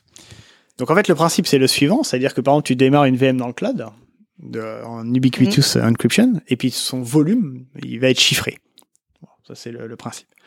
La clé de déchiffrement, alors c'est pas la vraie clé de déchiffrement du volume, c'est la clé de déchiffrement de la clé du volume. Mais on, on va simplifier les choses en disant que c'est la clé de déchiffrement du volume. Elle est chez toi. Ouais. Et en fait, ce qui se passe, c'est que tu démarres cette VM dans du confidential compute. Donc, en fait, c'est une zone isolée de ton hyperviseur que même l'administrateur ne peut pas accéder, en fait. Qui est elle-même avec une clé de chiffrement hardware à l'intérieur de ton CPU. Style TPM. C'est presque style TPM, mais c'est pas tout à fait un TPM. C'est-à-dire qu'à l'intérieur, en fait, ce qu'on appelle un CPU, c'est un abus de langage, c'est un SOC. Ouais. À l'intérieur de ce SOC, t'as des, euh, Je pense qu'on va réduire parce qu'on a perdu tout le monde déjà. Ouais, voilà. non, non, c'est bon, mais la plupart des gens qui écoutent, euh, D'accord. et, et au pire, ils Je vont sur Wikipédia. hein. Exactement. Et donc, en fait, à l'intérieur de ces CPU, tu te retrouves avec des clés qui ont été gravées, on va dire, euh, de manière dure, en, en- qui, ont été, euh, qui ont été en dur, qui permettent de vérifier que tu es dans ce qu'on appelle une enclave de confidential compute. Donc, c'est-à-dire, en fait, en gros, imagine que cette enclave, c'est une isolation hardware chiffrée de ta VM où même l'administrateur, le root de l'hyperviseur, il ne peut pas rentrer dedans. Ok. Voilà. Et donc, une fois que ta VM comme ça, elle démarre, bah, je peux toujours pas accéder à ces données, on est d'accord. Ouais. Et donc, en fait, il y a un challenge qui est fait entre le système de gestion de clés extérieure qui et la VM pour, avec un mécanisme d'échange et de challenge pour vérifier que on est bien dans une enclave sécurisée qui est signée sur le processeur AMD, numéro de série, truc muche, etc. Si c'est de l'AMD. Hein. Donc, si vous, pour- je fais une petite aparté pour ceux qui veulent regarder, ça s'appelle SEV chez AMD, SGX chez Intel et TEE chez ARM. Voilà. Comme ça, vous pourrez aller chercher sur Wikipédia. Et donc, une fois que ça c'est, une fois que ce challenge est validé, à ce moment-là, le système de clé externe au cloud provider va donner la clé. Enfin, en fait, il donne pas la clé, mais il déwrappe la, Ouais. la clé de chiffrement des données. Et donc, tu te retrouves avec un élément qui tourne dans le cloud provider sur lequel le cloud provider n'a pas du tout la main et n'a pas accès. Ok. Voilà. Donc, ça s'appelle l'ubiquitous encryption. Alors, si vous voulez chercher. Et il y a vraiment des gens qui le font ou? Alors, il y a tout à fait des gens qui le font. Alors qu'ils le font, euh, Non mais pour de c'est-à-dire, est-ce que ça existe? Ouais. Ça existe tout à fait. Et en oui. prod? Ça existe tout à fait en prod aussi, oui. Mais il y, a- y a quand même un truc, de, toi, tout ça c'est très intéressant, euh, mais il y a quand même un, un truc, c'est qu'il faut se rendre compte que là, euh, je veux dire, 90% du marché est à, deux, à 200 années-lumière de, de tout Ah, ça. on est Ah oui, on est d'accord. Donc, globalement, on parle de ubiquitous machin, euh, etc. Euh, globalement, moi, euh, je veux des, security groups, je suis déjà content, quoi, limite. Enfin, toi, je veux dire, je veux dire, non mais on, on est, c'est, Genre déjà du SSH Je sur pense-. Non, mais voilà, non, mais euh, Je pense que tu as raison qu'on a un peu dérivé un peu. Non mais c'est c'est ça Oui. que je veux dire, c'est que si on recentre un peu le sujet, c'est que là on parle, on est parti très très très très très loin, mais en fait on parle de non mais on parle de cloud français qui n'ont pas de réseau privé. Donc là, le Ebiki machin. Alors, alors, euh, est-ce que- est-ce que- c'est- dire, c'est, on, on est un, en fait, on est à un monde, je veux dire, on est, mais alors, euh, je veux dire, on, tu sais, on est sur Mars, là, je veux dire. Mais, euh, mais est-ce que est-ce qu'il y en a pas qui en ont euh, Parce que justement, euh, dans le chat, il y en a qui vont qui nous disent apparemment. Donc Nicolas nous dit que il y a euh, le tout ce qui est VPC et security justement euh, sur Scaleway. Alors la blague. Bah, c'est ce que je disais. C'est- C'est ce que Voilà, je disais c'est- tout à l'heure. Effectivement. Alors, Non, je, mais- je, je le fais que euh, moi vraiment, Alors, je ne connais pas assez. Non. Attention. Vas-y, je te laisse aller. Ouais, c'est ce que je disais un peu tout à l'heure. C'est en fait, faut faire très attention à cette notion qui peut être hyper, euh, comment dire, euh, maladroite. En fait, c'est de parler en termes de service en mode on l'a ou l'a pas euh, de manière binaire. C'est oui, t'as les VPC qui sont qui existent chez Scalway. Je les ai testés. J'ai fait un article de blog dessus. Euh, et du coup. Bah oui, ça existe, sauf que c'est pas intégré à tous les services, même s'ils le font petit à petit. Encore une fois, je sais qu'ils bossent là-dessus. J'en ai déjà discuté avec eux. Mais il y a plein de choses qu'ils n'ont pas. Il n'y a pas de système de gateway spécifique. Il y a plein de choses, que- pas de choses, plein de choses comme ça qu'ils n'ont, qu'ils ont pas encore intégré. Donc je doute pas qu'ils le feront un jour. Mais pour l'instant, on peut pas dire. ben, moi, je peux pas dire honnêtement. euh, si je fais une comparaison avec euh, un AWS, bah pour le réseau privé, euh, Scalwave euh, remplira pleinement son Bah, office. c'est c'est comme le cloud, en fait, ils ont leur définition du VPC et AWS a la définition du leur définition du VPC, comme euh, Azure a la de Ouais, la- tu vois. l'attente publique, elle attend un peu euh, plus de choses. Là, c'est vraiment très bas. Non, parce que tu, te- tu te bases sur un référentiel d'AWS qui est celui le plus avancé. Du, du coup, c'est intéressant ce que tu viens de dire, Cécile. Donc, prenons la définition d'un des cloud providers du VPC et regardons à la question, la question de fond. En fait, pourquoi pas? C'est leur définition. Je te prends en mot, c'est leur définition. Ça correspond à combien de pourcentage du besoin du marché? Parce que si c'est leur définition, mais que ça correspond qu'à leurs besoins eux-mêmes, euh, c'est bien. C'est leur définition. Après, tu vois, c'est c'est ça que je voulais rebondir et que j'en veux reparler aussi. euh, là, je vais dériver très loin. et c'est en fait, c'est que on est tous là en train de critiquer en mode OVH fait pas ça ou AWS fait pas ça ou Scalo fait pas ça. Et c'est en fait c'est la question c'est que un est-ce que quelqu'un leur a déjà remonté? Toi tu je sais que tu as fait Ah des oui, articles non, de blog ça- voilà, c'est il y a pas question. Deux, est-ce que les boîtes sont prêtes à écouter, à assumer que euh, OK, ils ont pas répondu les besoins et à faire en sorte de répondre aux besoins dans le futur? Alors juste là-dessus, euh, parce que bon, je me permets de reprendre juste. Euh, la plupart du temps, on leur remonte et je sais qu'ils sont assez friands généralement des retours. Ils sont assez ouverts pour la plupart. Et je sais aussi qu'ils ont, euh, si on leur demande aujourd'hui s'ils pouvaient le faire en un claquement de doigts, ils le feraient. Euh, le souci, c'est que je dis pas encore une fois qu'ils veulent pas le faire ou de ça. Je veux dire juste qu'au moment X, on peut pas dire qu'ils ont un service qui répond à- aux besoins du marché. Oui, bien sûr. Parce que quand on dit j'ai besoin de réseau privé, bah, j'ai besoin de faire du filtrage, potentiellement faire du log sur les euh, sur les flux réseau, faire des gateways, faire du recollation comme ça. Et ça, c'est des besoins marché. C'est pas forcément une question de déficience, c'est vraiment une question de besoin. Et ça, pour l'instant, ils l'ont pas. Est-ce que c'est grave en soi? Non, mais on peut pas juste dire du coup que ils l'ont et ça remplit Alors, parfaitement. alors il paraît que, enfin en fait, donc je my bad, je me suis trompé. Euh, C'était plutôt sur Outscale où il y avait Ah. justement ces, ces, les security groups sur les VPC. Mais là, je crois qu'on n'a pas assez d'expérience autour de la table euh. Ouais, sur. euh, ouais. J'avais des mauvais retours d'Outscale Ah, au niveau de Outscale, la euh, stabilité. Mais... Outscale, tout le monde, ouais, ouais, globalement. Alors, alors, mais c'est ça tout le truc aussi, c'est que en fait chacun a des a des points forts et des points faibles. Et d'ailleurs, si on parle des cloud providers américains, euh, je pense autour de la table, on a tous ici des des des points forts, des points faibles, des cloud ouais, des, providers et américains. des, et des, des, euh, cloud providers américains qu'on aime ou qu'on n'aime pas. Et clairement, on Je sais peut. pas, je les utilise pas moi perso. euh. Ah, bravo. On est on est dans un, on dans un podcast sur le cloud et euh, bon. Mais non, mais c'est c'est français, monsieur. non, mais c'est c'est vrai que là, si Outscale doit avoir ça, et c'est vrai qu'avoir un SDN euh, qui permet donc d'avoir du filtrage de manière avancée, c'est quelque chose qui aurait dû être là à la base, euh, à la base de la base. Euh, je sais pas si on veut rentrer dans justement euh, tout- toute cette partie, euh, genre comment faire avancer ces cloud providers là, puisque là en fait c'était ça Bah, plutôt. moi je trouve ça important, c'est si on a envie que on ait des trucs qui marchent en c'est ce qu'on France, voulait faire à la fin, donc on peut essayer de lancer ce ça. ce qu'il faut ce qu'il faut comprendre, c'est que le- ces cloud providers-là, ils, ils travaillent, comme tout le monde d'ailleurs, à ressources finies. Et ils ont un nombre de ressources, qu'est-ce qu'il est? Et à un moment donné, c'est une question d'arbitrage. Donc peut-être que si tu te dis, bah ouais, je vois bien les VPC, mais il y a, tellement d'écart, il y a tellement Ouais. d'écart que c'est- uniquement une question d'arbitrage. Par quoi, tu, co- par quoi tu commences Et en fait, si jamais t'as pas d'IAM et que tu me fais un VPC, si tu commences à faire le VPC et que demain tu fais un IAM, c'est quoi? C'est qu'il faut refaire le VPC quand tu auras l'IAM? Alors, il y a quand même un truc, moi, sur lequel je voudrais rebondir, c'est qu'on parlait de VPC, etc., notamment chez Scaleway, et chez tous les autres cloud providers français, c'est la même. Enfin, sauf ceux qui n'ont pas de VPC. Euh, c'est, euh, c'est qu'en fait, le VPC n'est pas sur tous les produits. C'est-à-dire qu'il y a un VPC sur un subset, et ça, c'est un gros problème en France, c'est qu'en fait, les fonctionnalités du cloud, vous allez sur Amazon, par exemple, vous avez un, je sais pas, un produit, voilà, VPC, il est dispo sur tous les produits de manière assez consistante. Mm. On va dire, c'est un peu le même fonctionnement, voilà, etc. Vous allez sur Scaleway, C'était le cas il y a quelques mois, sauf si c'est sorti très récemment. Je veux dire, euh, quand ça sortira, quand le podcast sortira, ça m'étonnerait. Mais l'offre Kubernetes n'a pas le support des VPC, n'a pas le support. Alors moi, à l'époque, quand j'ai testé, ça- c'est peut-être maintenant c'est en bêta, mais à l'époque, il y avait ni support des VPC, ni support des security groups. Kublet, le CNI, l'API server, etc., etc., étaient à poil sur Internet. Je connais même un mec qui a scanné euh, les réseaux Scaleway, les plages d'IP, pour le fun, pour récupérer des trucs. Enfin bref, euh, voilà. Donc on en est là, hein, je veux dire. Et on en revient à ce qu'on dit. Non mais c'est euh, voilà et, et, et tu te dis mais pourquoi? Pourquoi? C'est- c'est-à-dire que sans parler du produit VPC, dire un VPC basique mais dispo sur tous les produits, moi je serais potentiellement client pour mes besoins perso, je veux dire par exemple. Je veux dire je pourrais peut-être l'utiliser et en fait c'est ça aussi qu'il faut se rendre compte, c'est que moi ce que je m'attends chez un cloud provider c'est une cohérence de l'offre.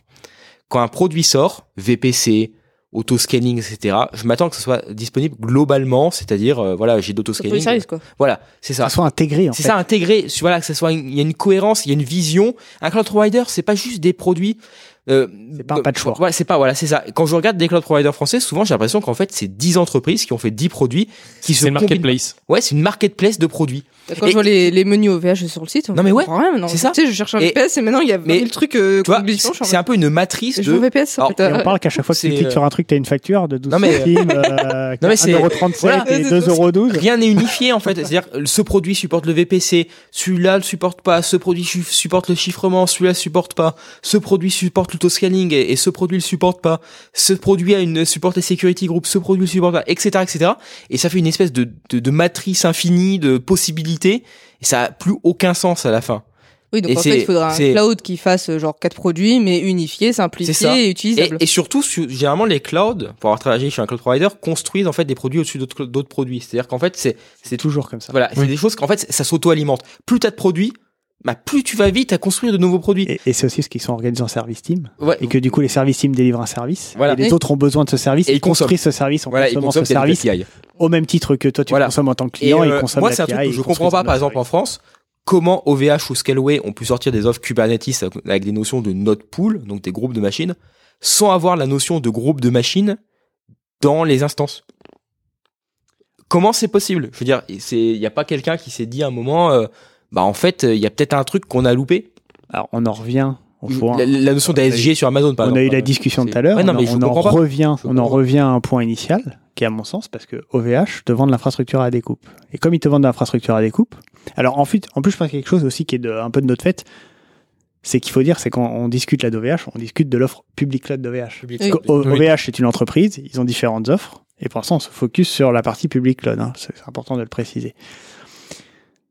Bref, ce que je, ce que je voulais dire, c'est que comme la problématique qu'ils ont, si, vous regardez, ach- achetez 5 VM d'affilée sur OVH et vous verrez, vous tomberez sur le même hyperviseur ou sur deux hyperviseurs. Parce qu'en fait, ce qui se passe, c'est que euh, l'orchestration des demandes qui sont faites, elles sont faites les unes derrière les autres. Donc, ils remplissent un hyperviseur, puis après, ils remplissent le suivant, et ainsi de suite, et ainsi de suite. Et quand tu fais ça, tu as un problème de linéarité. C'est-à-dire que tu peux pas faire un scaling group ou un auto-scaling group de 100 VM. Parce que ça, ça voudrait dire que si tu faisais ça, il faudrait que potentiellement tu aies un certain nombre ou un nombre non négligeable de ressources derrière. Et en fait, il est là le problème. C'est quand tu vends des éléments à la découpe et que tu n'as pas cette notion d'abstraction et de service en fait que toi t'achètes, et ben tu te retrouves avec ces travers-là. Et souvent, ce que j'ai entendu quand moi j'ai fait ce- cette remarque à des gens d'OVH, on m'a dit c'est de la faute d'OpenStack. C'est pas vrai en fait. Bah, c'est ce qu'ils vendent en fait. Ils Non, ont décidé de vendre Vous avez morceaux. configuré Oui, voilà, l'orchestration ça. Nova de cette manière. Ils ont décidé. un choix Oui, voilà. d'entreprise, ça vous facilite le, pro- le, le, le provisioning planning, ça vous facilite tout un tas d'éléments. Bah, c'est des choix techniques. Enfin, c'est- un voilà, choix, tout à fait, euh, mais c'est pas une limitation d'OpenStack. Oui, voilà. C'est un choix technique.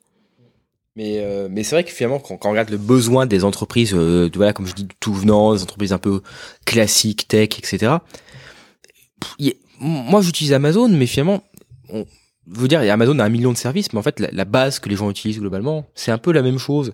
C'est les VPC, c'est les auto-scaling group, Bah, des choses très cube. simplistes en fait. Ouais, généralement. mais Enfin, très simplistes. parce que- mais d'avoir. par contre, c'est euh, intégré, ça tourne. Oui, voilà. Ça, c'est intégré. Et en Mais fait, vois, Et, euh, mais il n'y a pas grand chose. Je veux dire, c'est- il n'y a pas grand chose. Stockage objet et IaaS complet, c'est 85% du marché. Ouais, non, mais ouais. Mais par contre, YAS, YAS Ah. plus plus. Je veux dire, Non, YAS, mais YAS réseau complet. privé, euh, Exactement. Gateway, security group. c'est comme on peut, on peut parler de S3. euh, S3, je, je vois plein de providers ils disent bon, on a S3, Bah, tu regardes, t'as S3, t'as trois options, c'est stocker des, bu- des objets dans le bucket euh, et des trucs comme ça.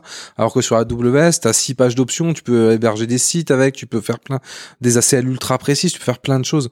Et la encore une fois, multi-région. C'est ça. C'est- Oui, c'est voilà. important, tout ça. mais- mais mine de rien, c'est important. Et moi, je pense que le vrai problème de fond chez les fournisseurs français, qui en arrivent à des questions, euh, notamment comme euh, quand je dis quand on compare deux trucs euh, très haut niveau, c'est qu'on a un problème de definition of done au niveau euh, des euh, fournisseurs français.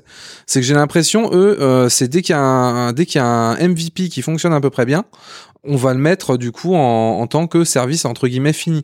Alors que pour moi, le definition of do- of done, il devrait être beaucoup plus complet, avec un minimum 50% des features du service et surtout une intégration aux API et dans les autres services, comme le disait Mathieu plusieurs fois, dire que bah, le VPC il est fini quand il est intégré aux tous les autres services qui doivent pouvoir utiliser le VPC comme Cube. Alors, j'ai un exemple parfait pour ce que tu dis. C'est j'ai testé une offre Kuma- euh, container, pas Kubernetes, container as a service française à sa sortie, sortie de en GA, General Availability. Euh, je teste, retour, réunion avec euh, les leads de l'équipe, etc., etc. Et moi, j'avais un vrai besoin, c'est-à-dire je voulais l'utiliser cette offre. Et euh, donc, mon besoin, c'était, bah, j'ai une offre container as a service, bah, je veux avoir un- voilà, une image conteneur et la, la déployer et ça marche globalement. Un conteneur bah, Un conteneur. euh, Classique. euh, je démarre un conteneur. Voilà, c'est voilà. Et puis, puis bon, il y a un peu de paramétrage. Bah, l'offre ne supportait pas les réseaux privés, ne supportait pas les security groups, ne supportait pas les domaines custom. Par exemple, si je veux un domaine mcorbin.fr, ça, voilà, un domaine, voilà. Donc, obligé d'être op- op- opéré, euh, d'être exposé sur Internet. Ne supportait pas euh, le stockage, ne supportait pas le passage de secret, ne supportait pas le passage de configuration, de fichiers de configuration, je veux dire. Pour un conteneur, c'est quand même un peu dommage. Mais en fait, je leur dis, ne supportez pas le, le fait d'utiliser des registres publics, par exemple le Docker Hub, etc. En fait, je pouvais juste rien faire. Mais, Mais- vraiment, rien. Mais Et c'est-à-dire, l'offre était GA, mais je leur dis, mais je peux faire quoi? Mais en fait, c'était même pas d'utilisateur, je pense. C'est-à-dire que je comprenais pas, même pas le besoin. j'ai encore je, mieux. Je, je comprenais pas qui pouvait utiliser ça. Tu connais Nuage? Oui. Oula, on va rigoler. non, ben, alors là, oui. euh, Euh, Oui. J'ai eu- j'ai eu fut un temps des crédits euh, Nuage. Bah, parce que tu es une influenceuse influenceuse. sec. euh, Ouais, j'ai plus mon compte Twitter, je suis plus influenceuse. Mais si, tu l'es toujours. Ouais.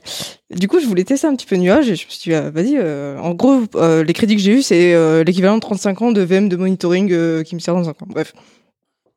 Euh, du coup, ils avaient des trucs cool, genre en fait, tu cliques clic bouton et puis t'as une VM qui spawn au bout d'une minute. Moi, j'étais en mode, bah, vas-y, c'est cool. Tu vois, déjà, euh, tu vois, je suis pas du tout dans le Kubernetes euh, comme ça, c'est comme vous. Moi, j'ai une VM qui spawn en une minute, je suis là en mode trop bien et tout. Et en fait, ils avaient, euh, tu vois, on revient au truc du VPC. En fait, dans leur VPC, il y avait trois trucs. C'est, j'autorise tout, j'autorise 8443, j'autorise SSH. C'est tout. Non, mais oui. C'est, Voilà, euh, fin de l'histoire. Si t'as un port random, tu peux pas. Et, et en fait, faut aussi vous poser la question. Enfin, la question elle est ouverte. Hein. Pour, pourquoi c'est comme ça? C'est-à-dire pour pourquoi? Enfin, euh, Pour moi, c'est Parce la que, question de parce fond. que euh, les gens ont pas donné leurs besoins et du coup, les gens, Ouais, ils tu, font. tu de penses que c'est ça? Bah, Bah, Moi, j'ai a- pas la même analyse que toi. Moi, Non, je pense mais- que si tu veux, tu as un catalogue de services, J'allais le dire. des hyperscalers. Et aujourd'hui, comme le discours marketing, je parle même pas technique, le discours marketing, c'est de dire on a au moins l'équivalent des hyperscalers US. Si tu mets factuellement d'un côté, tu as 5 services et l'autre, t'en as 150, tu dis euh, tu me mens un peu. Donc le but, c'est de cocher des cases, de dire, pas rentrer dans le détail, de dire mais moi je l'ai la base de données as a service. Ok, tu as juste MySQL. euh, dans une version outdated, Sur qui fait pas de Internet. cluster, sur Ouais, non, mais, Internet, euh, voilà, qui fait pas de cluster, qui est pas backupé, qui a pas, qui a pas de scaling. Bon, c'est ok, Euh, ok, non, mais, mais, tu coches la case Ah, mais et t'affiches le check- checkbox à de ce, service. à ce- à ce moment-là, je peux te dire aussi, euh, moi aussi dans mon carte de B, j'ai du Kubernetes, mais il faut que j'installe la VM, il faut que j'installe Kubernetes, voilà. Enfin, moi aussi, je peux le dire. Tu es un cloud provider, Non, mais, euh, Cécile. Ouais. mais c'est mais c'est ce qui se passe en fait à l'heure actuelle euh, en effet dans les dans les cloud providers c'est que et en fait c'est c'est encore plus délétère que ça c'est que on va sortir un service parce qu'il doit cocher des cases sauf qu'en fait personne peut l'utiliser parce que tr- tout le monde se rend très vite compte que ça marche pas donc le maintenir en production ça devient trop cher donc on l'enlève Mais alors, donc ça veut dire qu'on a on a décoché une case donc ça veut dire que quelqu'un vient nous dire ah bah vous avez plus cette case cochée là donc ça veut dire qu'on refait le service etc enfin c'est c'est vraiment un truc non, mais du coup, qui se mord la queue en permanence what's the point? eh ben, à l'heure actuelle, ce qu'il va falloir qu'on fasse, et c'est un peu le but euh, là là-dedans, et d'ailleurs, c'est pour ça que c'est bien, Mathieu, que tu l'aies dit, c'est revenez aux fondamentaux. C'est genre, cloud provider français, revenez aux fondamentaux, donnez-nous du réseau qui marche, une VM qui marche, qui soit schedulée aux bons endroits, que, dont je vais pouvoir avoir, en fait, de la confiance. Je veux essayer de retrouver de la confiance. Parce qu'en fait, aujourd'hui, ce que j'ai l'impression, c'est que les gens qui ont confiance dans les cloud providers français, c'est avant tout parce qu'ils ne savent pas les problèmes. Moi, je me souviens de personnes qui euh, disaient "Ah là là, euh, toutes mes données ont été perdues à Strasbourg quand ça a brûlé." Bah, on était là en mode, mais on Bah, savait c'est- tous que les data centers d'OVH, ils étaient comme ils étaient parce que si parce qu'ils ont fait de backup, euh, enfin voilà. Quoi. Oui, mais c'est mais oui, oui, mais c'est une question de C'est confiance. aussi le cas où t'as acheté des backups externalisés, puis du coup, elles étaient externalisées dans la salle d'à côté. Oui. Ouais, voilà. Oui, et bah, donc, bah- là, oui, là, clairement, là, je suis d'accord. Oui, mais tu vois, là, mais- ils ont fauté. Mais non, mais oui, mais c'est ça la notion de confiance. La notion de confiance, c'est-à-dire donnez-moi des services et je dois avoir confiance là-dedans. Oui. Parce que après, il y a aussi un autre truc, c'est d'ailleurs un, un peu ce qu'on a dit. euh, en fait, les cloud providers marchent un peu en, en unités un peu séparées, en services séparés. On l'a dit, euh, si jamais je reviens au début, que les clouds, c'est aussi Datadog, c'est aussi des choses comme ça. Le cloud, c'est pas que mon, mon IaaS. Oui. Si jamais demain, OVH permet, OVH ou un autre d'ailleurs, c'est pas c'est pas le problème. euh, on, on parle beaucoup de OVH parce que c'est le plus gros, mais euh, les Outscale, les Scaleway, les euh, les quoi que ce soit, whatever. Donnez-nous un service dont on peut avoir confiance dedans, et nous on construira les services qui vont dessus. Demain, je pourrai avoir un monitoring as a service basé sur une infrastructure qui va bien. Demain, je vais pouvoir avoir, mais au moins il me faut les basiques, les fondamentaux derrière Et qui vont me permettre d'avoir un un Kubernetes as a service sur OVH. Moi, je rêve d'en faire un, un Kubernetes, un bon Kubernetes as a service. Mais si jamais j'ai pas de VPC, si jamais j'ai pas Ah, tu déjà prends du, du bar métal et tu le construis toi C'est ce que je disais tout à l'heure. tu oui, mais j'ai pas envie. Ouais. C'est pas ça. Moi, j'ai envie de proposer un service, c'est-à-dire, c'est à chaque fois que tout le monde réinvente le bar tu métal. prends, tu prends du bar métal et les éléments, on a vachement divagué, donc je pense même pas qu'on va remplir le tableau, mais Ouais, non, mais oui. les, les éléments, les éléments qu'on a discuté tout à l'heure, tu ne peux pas te substituer au code provider. Tu peux prendre un bar métal tout ce que tu veux s'il n'a pas L'IAM. Oui, s'il n'a pas les, le chiffre, les réseaux chiffrés, s'il n'a pas euh, Bien ses sûr, disques chiffrés, tu ne te substitues Mais- pas au cloud provider. Mais moi, je rejoins 100% ce que dit Guilhem. Tu construis un IaaS complet. Oui. C'est la base. En fait, c'est les fondations. Et au-dessus, tu pourras construire tous les services que tu veux. C'est ce que je Parce disais. que la réalité, c'est que T'accélères quand t'as des oui, services. Et la réalité, le développement. c'est que tu prends les services, que ce soit des grands américains, des AWS, des Google, etc. Mais fais le pourcentage. Je n'ai pas de chiffre, donc je vais même pas en faire un au doigt mouillé. Mais c'est l'extraordinaire majorité qui tourne sur ces bases-là. Oui. Mais Tu prends du GKE, ça tourne sur quoi? Sur GKE. Ah, ça, sur, G- sur GCE, du coup. Du coup Oui, sur, bah oui, le. c'est- sur sur, euh, sur les instances. et Ouais, sur oui, le sur. GCE, Oui. oui, bah K, oui, bien sûr, mais j'ai- c'est la bière. Et, non, mais ce que Non, je veux mais- dire par là, c'est que c'est les fondations. Oui. Tu as créé ces fondations bien. Après, tu pourras construire. Oui, voilà. Là, Après, veut- il faut avoir des gens on qui veut construisent construire l'immeuble. Mais, mais, Sans Il faut des fondation. gens. Mais ils ont des gens. Enfin, genre, OVH, c'est 1000 personnes. 3000, je crois, non? Non, là, Non, mais là- OVH était- entier ou juste public là Non, non. Déjà, faut Alors, OVH Tech, déjà. OVH Tech, c'est parle 1000 au personnes. global, ouais. Mais genre, euh, enfin, genre, euh, concentrons-nous sur les fondamentaux, justement. Et d'ailleurs, euh, c'est, c'est, c'est un point important, c'est que même, même aux États-Unis, Datadog, etc., c'est des gens qui tournent sur AWS. Oui. Et sans doute, ils Netlify utilisent... aussi, par exemple. Voilà, Netlify. Euh, ils doivent utiliser que 5% des services d'AWS. Et pourtant, ils peuvent fournir derrière quelque chose de pertinent, de confiance, etc., etc. Aujourd'hui, si jamais ils voulaient se lancer en France, clairement, il n'y a pas à l'heure actuelle d'acteur qui Mhm. permet de faire Eh, ça. Ouais, parce que moi, je- j'ai envie de dire un truc, deux choses déjà. Euh, sur euh, ce que tu disais tout à l'heure, Michael, sur euh, le, un peu les, les checkbox des catalogues, ça c'est un truc vrai, c'est-à-dire qu'en France, on sort des produits juste pour dire on a le produit. Moi, j'ai vu des gens en France dire, des clouds français, on a Google Anthos. Mais ça a aucun sens. Il y en a plus, dire- en fait. Non mais voilà.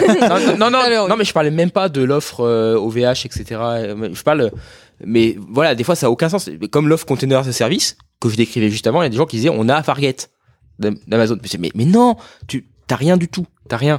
Je veux dire, il y a pas de client, t'as même pas de client. Je veux dire, euh, tu me l'as avoué. Je veux dire, euh, donc euh, à partir de là, euh, voilà.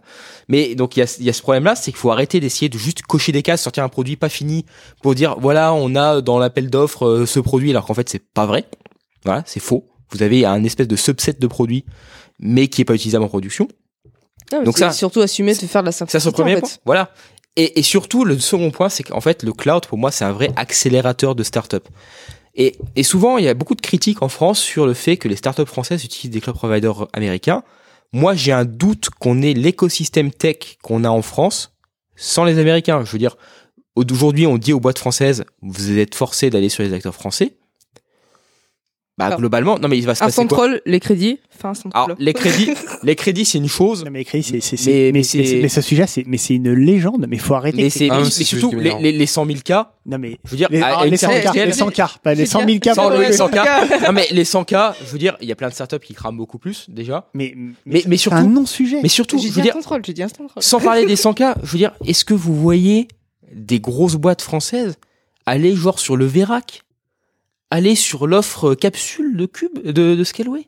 Mais c'est, mais c'est de la science-fiction, Si, là. ça leur suffit. Aller sur Clever, où il n'y pas je- de réseau privé. Attends, Non, mais- je, dire, connais pas pas les possible. autres, je Non, connais pas les autres. Non, mais Ça, si, je- si, ça leur suffit. Alors, tiens, regarde. Moi, je comprends pas. Je veux dire, je comprends pas comment. Moi, il faut m'expliquer quand les gens disent on peut aller, voilà, euh, on a tout le catalogue machin. Mais cl- clairement, parler aux ingés, mais on je sais peut- pas. non, mais mais regarde, regarde, c'est intéressant ce que vient de dire Mathieu et la réponse de Cécile. Et du coup, on peut Moi, lier je, les tu deux. vois, je parle Non, pas cube. mais Mais, non. tu vois, si, la- si on les offres, les deux. si les offres françaises suffisent. Non, re- regarde, écoute bien ce qu'a dit Mathieu. Mathieu a dit une grande entreprise aller sur ces offres-là. Donc dans le mot, dans le- ça commence par une Oui, grande entreprise. grande, Oui, même Donc, moyenne. une grande hein, je veux dire, entreprise. euh, non mais prenons une grande entreprise. Une grande entreprise, la DSI d'une grande entreprise, c'est des milliers de personnes. Quel que soit le nombre, 2000, 3000, 5000, 10 000, Mais- peu importe, ouais. même plus. Je dirais même 100, à partir de 100, 200, tu commences déjà. Non mais 300, prenons, oui. prenons, t'as dit une grande entreprise. Ouais, prenons une grande entreprise. J'aurais dû dire. Allez, une DSI de PME. 4000 personnes. Et maintenant, tu vas chez un, chez un des quatre, euh, des quatre qui sont affichés sur le, le tableau. Ouais. Tu fais quoi? Tu crées euh, 4000 comptes dans l'interface web? Et puis alors, du coup, tu payes quelqu'un à temps plein parce que t'as même les pas de départs compte, et les même arrivées. pas de- Non, mais t'as même pas de notion pour de ceux compte, qui hein. ont un, dire, en euh, soi-disant un IAM, parce que la plupart n'ont pas de, de IAM, donc le Non, problème ils est réglé. d'IAM, donc c'est réglé. Donc du coup, tu fais quoi? Tu fais un compte partagé à 4000 personnes, tu donnes pas le mot de passe à ton voisin? On va, on va rigoler 5 minutes là, je Et- pense. et ton Et ceux qui ont un, IA un IAM, qui du coup ne se connectent même pas en SAML ou en EIDC sur l'annuaire de l'entreprise ou n'importe, tu fais quoi? Tu crées 4000 comptes à la main avec tes 10% de rotation, tu... Et Tu fais un Ouais. script bash de 5. Et, et- et tes 5 droits possibles?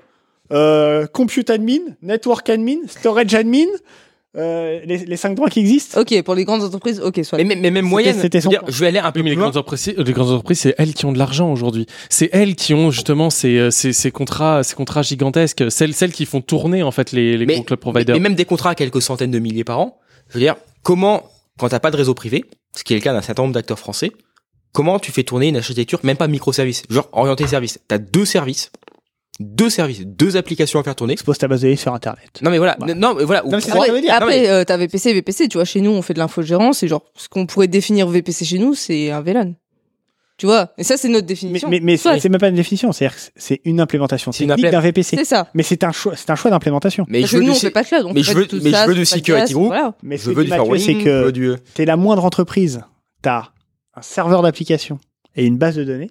Si tu n'as pas de réseau privé, ta base de données est exposée sur Internet. ou, ou bien deux services. C'est-à-dire un truc très classique aujourd'hui dans l'industrie, c'est d'avoir une API gateway, souvent maison, parfois, du moins, des services en back-end, c'est-à-dire qui, qui sont exposés. fait. Et ces services communiquent parfois entre eux même directement. Et ben ça, c'est rien que ça, ce besoin très très simple ne tourne pas sur la ça majorité des être- clubs Ça peut français. être un seul VLAN, et je pense que, enfin, si, si chez nous on le fait, c'est que c'est public, là, tout est exposé sur Internet. Non, mais Tu moi, je te parle d'un VLAN, que- c'est un VLAN privé. Alors, avec un réseau privé. la- la- la- la- la question c'est euh, aussi donc euh, la question pourrait être euh, bah il y a des gens qui l'utilisent le OVH et tous ces cloud providers Oui, français. bien sûr. Euh, c'est quoi cette part? À l'heure actuelle du cloud Mais alors, Parce qu'en fait, c'est ça, parce qu'on on, parle du problème. Nous, nous là, on est en train de dire voilà, il y a un problème, il y a un problème. Et en fait, si jamais on est que deux gus dans un garage à être chez AWS, en effet, en fait, il y a pas de problème. C'est genre on serait, on serait des gens qui sommes vraiment très aigris de ne pas être dedans. Quelle est la part aujourd'hui Est-ce qu'on l'a ce chiffre de la part des cloud providers français euh, sur euh, dans le marché? C'est-à-dire, euh, on prend toutes les entreprises, combien elles payent Donc, dans je, le je vais cloud le prendre, pour- je vais le prendre pour moi, parce que moi j'ai des chiffres. Voilà. C'est ça. C'est un peu en fait. hein. Donc je vais le prendre pour moi. Donc Spoiler. le marché cloud français, c'est euh, donc euh, Yaspace, c'est environ 3,3 milliards d'euros. Donc ça, donc ça, quand tu parles de marché, c'est pas un marché potentiel, c'est ce que payent les entreprises. à C'est le, le- le montant du marché cloud, je crois, de l'année dernière. Me prenez pas six mois près, mais en gros, c'est ça, c'est l'année dernière. Donc, ça va être 3,3 milliards d'euros pour le Yaspace. Là-dedans, on a un acteur, par exemple, on va, bah, je vais les prendre dans la liste, hein, on va prendre le premier, donc c'est OVH Cloud. OVH Cloud, ils font 660 millions d'euros de chiffre d'affaires au niveau mondial, 50% en France, 52 pour être précis, mais on va prendre euh, 50%, donc ça fait 330 millions. Le public cloud, c'est 14%. De- des 303, des 300 millions? Bah, du Oui. coup, euh, de 330 millions. Ouais, Enfin, donc le public cloud euh, en France d'OVH, c'est euh, 50 Ouais, donc c'est millions, euh, moins de 50 40 millions. millions quoi. Euh, Donc euh, je ne veux pas vous faire 3,3 milliards sur 50 millions, vous ferez la, le calcul, mais ça 40. fait pas lourd en part de marché. Donc, et, et c'est un gros acteur. Et C'est le plus gros. acteur. Après, pour un côté cloud public, OVH, pour moi, c'est un cas à part. Quoi. Non, ouais, OVH, c'est plus gros. 60% C'est- de leur chiffre d'affaires, Non, mais du coup, en fait, c'est du c'est- private cloud de VMware. Oui, bah. Faut, faut, faut le, le- le prendre. Scaleway, ils font à peu près 80-90 millions de CA, on n'a pas la répartition. euh. L'avantage d'OVH, c'est comme ils sont en bourse, en fait, c'est facile d'avoir les chiffres, ils sont obligés de les publier. Ce qui n'est pas le cas de tout le monde. Euh, Scaleway, bah, du coup, on n'a pas les chiffres euh, détaillés. Par contre, euh, Scaleway, euh, à l'échelle globale, c'est 80, entre 80 et 90 millions d'euros de chiffre d'affaires. La répartition entre l'hébergement, donc euh, historique, et le cloud public, Ouais. je la connais pas, mais euh, c'est plutôt minoritaire quand même sur le cloud public. Par contre, j'ai pas les chiffres précis. Mais on voit que même si c'était ne serait-ce que la moitié, déjà, ça fait pas non plus euh, gros dans le marché. Alors Outscale, j'avais leurs chiffres, mais là de tête, je les ai plus, mais c'est c'est petit. Et puis alors Clever Cloud, c'est inexistant sur le marché. C'est c'est entre 0,1 et 0,5% du marché. C'est c'est c'est Donc, c'est donc ça- inexistant. Quoi. Donc ça veut dire qu'à l'heure actuelle, quand des gens disent non, non, mais les cloud providers, ça suffit. Enfin, ça suffit pour la plupart des gens. Quand on voit le marché, c'est pas vrai. Mais en tout cas, à l'heure actuelle, le marché a décidé d'aller. Attention, me fais pas dire ce que j'ai pas dit. Non, non, mais là j'ai donné des chiffres. C'est juste pour qu'on puisse dresser le tableau. Maintenant, l'ensemble de ces cloud providers, ils ont du chiffre d'affaires et donc c'est qu'ils ont des clients et donc ils répondent à des alors, besoins alors, des clients. alors, ils répondent à des besoins. Mais en fait, Voilà. c'est genre. Nous, à l'heure actuelle, on se dit qu'il y a une majorité de gens, enfin, en gros, les cloud providers français pourraient récupérer une part de ce gâteau-là plus importante. C'est-à-dire que. Ah, bien sûr. Ouais, tout à fait, ils pourraient, ils pourraient tout à fait récupérer, euh, Mais, mais, ça, mais, ça, veut dire, de mais ça, ça veut dire qu'aujourd'hui, genre, il n'y a pas 90% des gens qui sont dans les cloud FR et 10% qui vont chez les GAFA. Et on est vraiment dans une répartition qui est plutôt d'ailleurs. Là, j'ai quand même fait que le cloud public, ça, les- là où les chiffres ils changent un peu, c'est si on rajoute la partie cloud privé, puisque du coup OVH est plutôt très fort sur la cloud privée. D'ailleurs, je pense même que c'est probablement eux qui ont le, le plus gros chiffre d'affaires sur ce sujet-là. C'est c'est 60% en fait de, de leur chiffre d'affaires. Donc, si tu prends les 330, 350 millions ou 340 millions qu'ils font en France, bah, tu fais 60%. Et donc, du coup, là, c'est pas du tout négligeable. Euh, Non, du coup- c'est- Enjoy VMware. Autre in- interprétation qui est possible, c'est que peut-être que les gens sont plus intéressés par faire du privé que par faire du public. Alors, c'est une bonne remarque. J'ai j'ai eu la répartition, je ne l'ai plus. Euh, Donc, je, je dirais une bêtise, mais en, en tous Peut-être les que, peut-être que simplement on préfère faire du privé parce qu'on aime bien euh, garder nos petits trucs pour En- ça en- que faire du en- public. En, tu tous vois. les cas, le, le cloud public est quand même, euh, en termes de, de volume d'affaires, c'est beaucoup plus important que le cloud Oui. privé. Donc, dans tous les cas, les boîtes privilégiées à l'heure actuelle d'y aller. Non mais tu vois, par, par exemple, tu vois, on- dans dans le cas OVH, peut-être que les gens préfèrent euh, ont plus confiance en OVH pour du privé que du coup Ah, la c'est marché, c'est possible parce que je pense que pour le coup, si tu veux, sur l'offre public cloud, à mon sens, euh, private cloud, pardon, euh, OVH, ils sont quand même très en avance et je, je suppute euh, plus que fortement que même ils en vendent encore plus que AWS en France euh, Ouais. De leur offre VMware parce que du coup il existe euh, VMware en AWS, euh, VMware euh, en Google Cloud, ils ont copié. Mais- Ce qui est marrant, c'est que pour le coup, c'est les Américains qui ont copié les Français sur cette affaire-là parce que les premiers c'était quand même OVH qui Oui, avait- qui qui avait avait OVH avec ça. le VMware, oui. Et ça a été copié. euh, la petite histoire dit, alors euh, est-ce que c'est vrai ou pas, je sais pas, mais la petite histoire dit que, dit que justement c'est le c'était le, le CEO d'AWS euh, à l'époque qui avait vu ce qu'avait fait euh, ce qu'avait fait OVH sur VMware et qui était voir VMware et qui a dit il faut que vous me fassiez la même chose. Quoi. Est-ce que c'est La légende. euh, c'est- pas impossible. C'est- hein, peut-être, hein, Honnêtement, c'est pas euh, impossible. Ouais, étonnant. Euh, Donc, donc, donc oui, en effet, mais le, le but étant maintenant de se dire, comme le marché, ok, les cloud providers euh, ont l'air d'être bons sur le, ce marché du cloud privé, mais genre, comment maintenant ils arrivent à le faire sur le cloud public? Surtout qu'en plus, quand on parle de cloud privé, on parle quand même d'un cloud privé, comme on l'a dit, sur VMware. Euh, niveau souveraineté, si jamais on suit exactement cette partie logicielle. dont non, mais c'est c'est un, t'es- c'est un point important aussi à, Oui, à rappeler sûr, je suis là-dessus. voilà. Il y a aussi un point quand même que j'aurais souvent, je, autant euh, là on a, je trouve, euh, beaucoup remis un petit peu euh, l'église au centre du village sur des communications des cloud providers français qui sont un petit peu erronées. Mais je pense qu'il faut aussi équilibrer les choses et euh, le dire quand les cloud providers américains communiquent des choses qui sont, je vais pas dire erronées parce que c'est pas faux, Exagéré. mais en tous les cas qui sont utilisés à leur avantage de communication. il faut le- et il faut aussi le dire. Et donc c'est Oui. important de, de le dire. Quand les clouds américains communiquent sur leur effort de R&D, je pense qu'il est important d'expliquer ce que ça veut dire et de, de se rendre compte que c'est pas tout à fait les volumes dont on discute quand ils donnent les chiffres.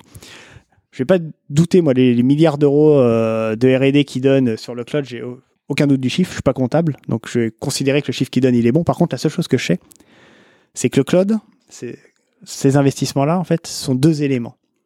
Tu as une partie qui est fixe, qui est un coût fixe, développer ton service, par exemple, créer le service, ça c'est un coût fixe, et tu as le coût variable, c'est-à-dire que tu achètes des infrastructures dans tes serveurs, mais ce coût il est variable parce qu'en fait c'est plus tu as de clients, plus tu achètes de ces serveurs.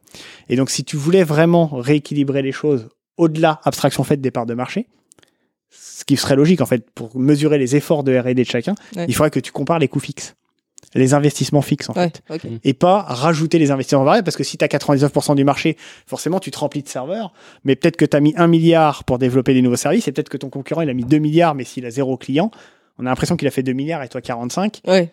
alors que du coup tu biaises euh, l'affichage des chiffres. Donc autant faut rééquilibrer les choses de part et d'autre quand les cloud providers français utilisent des chiffres ou des informations erronées, il faut le dire. Quand c'est l'inverse, il faut aussi le dire. Il faut être équitable Ah, je suis sur l'ensemble des tableaux. Que- euh, Un point aussi là euh, que je vais revenir, c'est d'ailleurs une critique qu'on nous a fait la première fois euh, sur Twitter et euh, là d'ailleurs ça a été refait en, en commentaire, c'est ok, bah faites-le vous-même. C'est genre nous là autour de la table, c'est genre on critique bah, assez, euh, assez facilement, mais justement c'est c'est c'est c'est Ah un point c'est- un point que j'ai soulevé euh, c'est soulevé là-dedans. Euh, Autour de la table, on a absolument que des gens qui ont travaillé ou travaillent justement sur des alternatives et sur euh, des choses qui ont été faites. Ça, moi, je vais d'abord parce qu'on je vais d'abord commencer par moi. Moi, j'ai travaillé chez CloudWatt J'ai à un moment où euh, donc en 2014-2015 euh, et donc euh, là si on veut parler de SDN eh ben on avait un SDN alors il marchait pas mais à la fin il a marché. On avait un OpenStack pour le coup qui était full euh, full complet. C'est-à-dire qu'on pouvait utiliser un provider euh, OpenStack. Il était entièrement euh, fait. Et en fait on a été tué par qui? On a été tué par la communication d'OVH et la communication, euh, enfin entre autres la communication d'OVH et de tous ces cloud providers français. C'est-à-dire que bah on a fonctionné. Donc moi personnellement j'ai fait ma part. J'ai même essayé d'améliorer les cloud providers français en leur proposant de l'aide sur les offres euh, Kubernetes pour justement éviter ces euh, écueils, on va dire, quand on commence ça là-dessus. Donc voilà, et demain d'ailleurs, et c'est d'ailleurs tout ce que j'ai toujours dit au Club Provider français, si quelqu'un vient me voir, je suis indépendant, s'ils viennent me voir pour avoir des conseils, pour pouvoir les aider sur leurs offres, sur le développement, sur n'importe quoi, je serai là pour les aider, et même d'ailleurs, je serai même largement capable de leur faire des offres euh, pour ça. Voilà, si on demande, moi, qu'est-ce que je fais à ce niveau-là, j'ai fait ça, et bah, Mathieu, Ah, je sais. Moi, j'ai travaillé presque 4 ans chez un cloud provider européen qui s'appelle EgoCL, où j'étais euh, team lead. Mon équipe gérait plusieurs projets. C'est, euh, j'ai écrit un bon bout du, euh, des codes des orchestrateurs qui gèrent la plateforme, notamment les produits Instance Pool, Load Balancer, Kubernetes Service, réseau privé. Euh, très très bonne offre Kubernetes d'ailleurs, je vous invite à tester. Je dis pas ça parce que c'est moi qui l'ai faite, mais euh, voilà. non mais euh, Probablement la meilleure européenne. Ouais, ouais, bah, ça, ça, voilà. Si on petit, les petit des détail. Franchement, pour un truc qu'on a fait à genre à 2-3 euh, dans un coin, je veux dire, je comprends pas pourquoi les OVH et Scaleway arrivent pas à faire mieux. Enfin, moi, c'est un truc qui me dépasse. Bref. Mais donc, Mais, t'as fait, mais donc t'as fait ta part, en tout cas en européen, Ouais, ouais, si on voilà, considère les Suisses comme européens. Voilà, c'est ça. Mais bon, on est aussi Ah, en pays. Europe. On est aussi en Allemagne. euh, Enfin, ils étaient, de moi, j'y suis plus, hein, en Bulgarie, Allemagne, Autriche. euh, Enfin, voilà, c'est en Mais Europe donc- centrale. Mais donc t'as fait ta part de la souveraineté part, européenne. euh, je, je, je fais beaucoup de retours chez les cloud providers français également. hein. Je veux dire, par mail euh, ou autre. Cécile? Alors moi je parle pas cube, je parle pas Docker, mais euh, je fais en sorte que les gens qui parlent cube autour de moi oublient pas que le plus important c'est qu'il y ait des data centers, qu'il y ait du réseau et des serveurs et des routeurs euh, pour faire fonctionner tout ça. Mais non, mais même tu travailles dans un monde avec des routeurs, enfin des routeurs et des serveurs pour le coup. ça. Donc euh, Mais je parle pas cube donc non, non, mais c'est mais Cube, mais Cube c'est une offre par dessus en fait. Quand on dit par exemple se, re- se, se reposer à la base, c'est que toi à l'heure actuelle tu offres des services de VM et de machines. infogéré, fait par des humains, avec amour, euh, tout ça tout ça quoi. Voilà. Non, mais c'est ça, ça veut dire que genre tu proposes une alternative. C'est ça que c'est ça que je veux dire là-dedans. On n'est pas juste des gens qui critiquons et qui ne faisons rien. C'était ça euh, que je- j'essayais de dire. Bon, Michael. euh, Ok, euh, donc, euh, bah, moi, dans l'historique, j'ai notamment euh, travaillé avec OVH sur la construction d'une offre qui s'appelait Cercle 2, euh, qui a jamais vu euh, le jour. C'était la stratégie de Mounir Majoubi à l'époque, ancien secrétaire Et c'était d'État 2 numérique. Alors, on peut refaire le podcast de la dernière fois, si tu veux. Expliquer la stratégie c'était des cercles, mais c'était Ah Cercle oui. 1, Cercle Oui, 2, oui, Cercle Oui, 3. exactement, ouais, voilà. Faut mettre le Au lien. pire des cas, on va mettre un lien avec une petite Ouais. étoile. Ça évitera qu'il dure que ce podcast dure 8 Oui, heures. ça y est, je me rappelle. ouais. Et euh, surtout, je, je vois actuellement, en fait, je suis en train de. Alors, je sais pas si on considère que c'est une offre française ou pas, mais moi, je la considère comme française en tous les cas. Je, je construis l'offre de cloud de confiance euh, Google Thales. Et je vois du coup tout ce qu'on est en train de construire, en fait. Et je me dis, y a, contrairement à ce que beaucoup veulent faire croire, c'est pas je prends le code de Google et je fais suivant, suivant. On est des dizaines de personnes, on va monter à, 100, à plusieurs centaines, plus d'une centaine euh, largement, juste pour construire les services qu'on a besoin à côté, les services de sécurité, de confidentialité. Et on récupère l'intégralité de la stack de Google, donc euh, la stack interne. hein, je suis pas en train de parler de récupérer Kubernetes ou je ne sais quoi. On récupère euh, bah, du coup Borg, euh, Colossus, enfin tout, tout, tout ce qui fait aujourd'hui tourner Google. Et du coup, je travaille beaucoup avec les services team de Google. Et, euh, et hon- honnêtement, c'est- c'est, je, je, ok, je veux pas dire que le match il est perdu, mais quand on voit les efforts technologiques qui sont faits, le niveau de R&D et de maturité de ces solutions-là, très sincèrement, je, vais redire ce que j'ai dit la dernière fois. Pour moi, ça sert à rien de mener la guerre. C'est perdu d'avance en fait. Donc la seule chose qu'on peut faire, c'était si moi j'étais, on va dire, euh, si quelque chose d'un cloud provider français, je, je chercherais, je chercherais pas à courir derrière ces gens-là. Aujourd'hui, c'est pas faisable. Aujourd'hui, si tu veux, t'as, t'as l'équipe B de Dijon et tu veux, tu veux jouer le PSG. Ok, tu peux jouer le PSG, mais ce qui vaut mieux, peut-être, c'est à ce moment changer de sport. Ouais. non mais Et non mais non mais c'est ça. Donc c'est-à-dire, non mais attention. ce que je disais au début dis sur Datadog, sur machin, sur les métriques, les logs. OVH, ils sont super plaisir. bons sur l'infrastructure. Ils sont super bons sur le bar métal. Franchement, pour moi, c'est les meilleurs sur le bar métal. Et ils sont super bons sur le private cloud. Ils se concentrent sur ce produit-là. Et plutôt que d'aller cramer un gaz ou une énergie pas possible, à essayer de rattraper AWS, Google, Azure ou je ne sais qui sur le public cloud, il ferait mieux de miser sur ce qui va remplacer le cloud dans 5 ou 10 ans. Donc, ils, ils, ils, ils- gardent leurs acquis sur ce qui sont bons, là où ils sont les meilleurs. Ils ils s'améliorent d'ailleurs encore dessus pour être encore meilleurs dessus, prendre l'argent de ce marché-là, prendre ce marché-là, et le reste, plutôt que de l'investir à fond perdu dans une course perdue d'avance, en fait. Et c'est comme je disais tout à l'heure, c'est pas faire 10 millions de services, c'est en faire 5 et très bien. Non, mais même plus. C'est-à-dire que même presque pas de cloud public. Et de se dire, bah, tout cet argent que je mets dans le développement du cloud public, je vais la mettre à développer. Ils auraient Le fait ça il y a 5 ans, Oui. ils auraient créé Cloudflare. Eh oui. Et du coup, tu prenais le marché. Ouais. Et ben maintenant, qu'ils mettent cet argent-là pour faire le, le, le, le Cloudflare de dans 5 ou 6 ans. Encore une fois, c'est mon opinion personnelle. Oui. Si moi j'étais euh, si quelque chose, ce que je ne suis pas, Oh, du De- coup, faire quoi pour euh, être euh, premier dans 5 ans Avoir un peu de vision. honnêtement, honnêtement, j'ai dit un truc. Des, euh, c'est pas le bon endroit pour le donner, mais il y a des endroits, enfin, il y y a des tas de marchés qu'on pourrait considérer comme du cloud. La- Cloud sans charge, de toute façon, on met- Oui. tout dans cloud maintenant, alors on peut l'appeler comme du cloud, mais qui sont pas adressés. Donc je vais pas vous donner par exemple de, de détails d'implémentation, parce que j'ai bon, un truc Il en va tête. créer sa startup bientôt. Non, non, non, Euh, c'est- une maquette que j'ai fait en interne sur un projet, euh, sur un projet euh, Thales pour démontrer que c'était faisable, mais en tous les cas, ça marche et c'est c'est un, un des sujets, par exemple, qui pourrait être un truc intéressant dans quelques années, c'est qu'aujourd'hui, on, on se regarde tous le nombril en parlant euh, développement web avec mes conteneurs, euh, pam pam poum Ouais. poum, je te démarre mon application. Donc ça, c'est un pan de l'informatique. En fait, nous, on adresse que ce pan-là de l'informatique. Mais l'informatique, c'est plein d'autres choses. T'as l'informatique industrielle, Mm. t'as le développement des cartes électroniques, T'as as tous ces éléments-là. Et aujourd'hui, tous ces systèmes-là, ils sont faits comment? Ils sont encore faits à l'ancienne, en fait. Ça existe un cloud du développement de la carte électronique? Un cloud de l'IoT aussi. Ah, mais alors, la IoT, Ouais. déjà, je pense qu'il y en a pas mal sur le créneau, mais juste développement, Oui, développement de matériel hardware. ouais. Ça existe un cloud de faire euh, qui, qui, qui est de ça ou des conteneurs Docker de matériel hardware? Non? Pourquoi pas? Pourquoi Tu pas peux inventer le marché de demain, quoi. Mais en, fait, des trucs, il y en a plein. Oui. Mais c'est juste qu'il faut mettre. Tu travailles à ressources finies, Et donc tu a prends tes ressources et tu les mets. Et et il y avait un autre point aussi euh, dans l'aide, euh, enfin dans le projet Sense, euh, c'est, on a parlé de confiance tout à l'heure, c'est si jamais on a beaucoup d'ingénieurs français, donc plus d'une centaine dont tu parlais, qui vont travailler sur des produits type Google, etc., ça peut aussi servir à polliniser. Alors malheureusement, il y en aura sans doute une partie, malheureusement, heureusement, une partie qui ira chez eux, forcément à un moment donné, et il y a aussi une autre partie qui va finir dans d'autres startups. Bah, Quand tu comme dis chez eux, chez Google? Chez Google. Non, je pense pas, non. Mais, mais pour plusieurs raisons, c'est que euh, déjà, bon, il y a des, des contrats qui sont ficelés, c'est le premier truc. Mais surtout, le, le vrai sujet, c'est qu'aujourd'hui, il n'y a pas de, de, de team SRE, il n'y a pas de, de, de team de, de, de SRE chez Google en France. Hmm. Donc du coup, ça veut Non, dire non, que non, je ne dis pas qu'il n'y en aura pas trois qui vont déménager en Californie. C'est c'est- Oui, voilà. sur la masse, il arrivera toujours, mais ça sera probablement euh, Oui, c'est moins que l'épaisseur du trait. quoi. Non, non, mais je, je, je préfère le dire histoire de, mais ça permettra aussi d'avoir des gens qui vont après aller polliniser dans d'autres, euh, dans d'autres startups. Mais c'est ça le sujet en fait. Oui, mais, mais c'est-à-dire, c'est, c'est augmenter le confiance. Quand aujourd'hui, j'ai des gens qui me disent, non, mais OVH, ça me suffit, mais moi, je me dis, mais genre, quel est ce besoin, justement? Enfin, genre, c'est Ouais. quoi cette suffisance qu'on Tu, a tu vois, que comme, comme moi j'entends, aujourd'hui en disant, et ça, ça me fait peur. ça c'est quelque chose qui me, qui me déplaît profondément parce que je trouve que c'est particulièrement faux.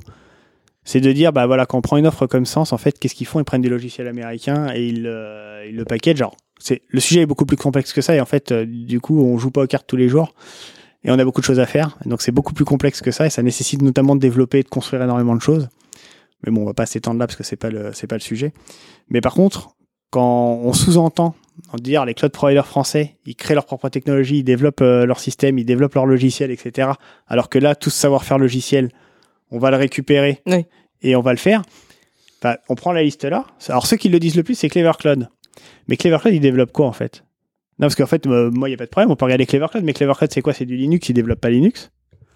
Et ça, ça tourne avec du RabbitMQ et du Pulsar, et je pense pas qu'ils développent RabbitMQ et Pulsar. Non, enfin, je peux me tromper, hein, mais je, je, bah non, en fait, non, je pense pas, non.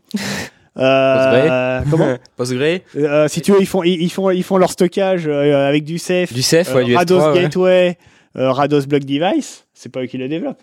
En fait, ce qu'ils font, Et du, du coup, ils question, ont développé que- question euh, qu'on peut Ils poser. Ce que je veux dire, c'est Oui. des intégrateurs. Non, mais que- du coup, Ils intègrent des choses. du C'est coup, très bien ce qu'ils ouais, font, mais c'est de l'intégration. et, et du coup, euh, la question qu'on pourrait se poser, c'est est-ce que l'open source, euh, open source ça a réglé le, le problème de, des clouds français? Alors, c'est si on open source tout. Si on open source tout, ça veut dire que tu, tu peux interopéra- interopérabiliser. Moi, je, je, je, je suis Moi, je un- suis Et du totalement coup, du, d'accord. coup, du coup, entre, entre- Alors, tu peux faire comme. AWS, comme tu ferais du Ouais, Scalway, et bah- comme tu ferais de Et l'Open. bah là, on va, on peut dire quoi? Kubernetes. C'est ce que je juste. Oui, c'est mais, un bon euh, exemple. C'est moi qui ai dit. T'as t'as- Non, t'as c'est pas mis moi, c'est mon l'implémentation premier. du Kubernetes. C'est déjà, voilà. Ce que je voulais juste signifier par là, c'est que le discours qui consiste à dire nous on développe nos propres technologies, on les construit. On ne, il ne développe pas de logiciel ou très peu. C'est-à-dire qu'il développe effectivement ce De l'orchestration. petits trucs. De l'orchestration derrière, de l'orchestration de machines virtuelles, de l'orchestration de bases de données, de Ils intègrent.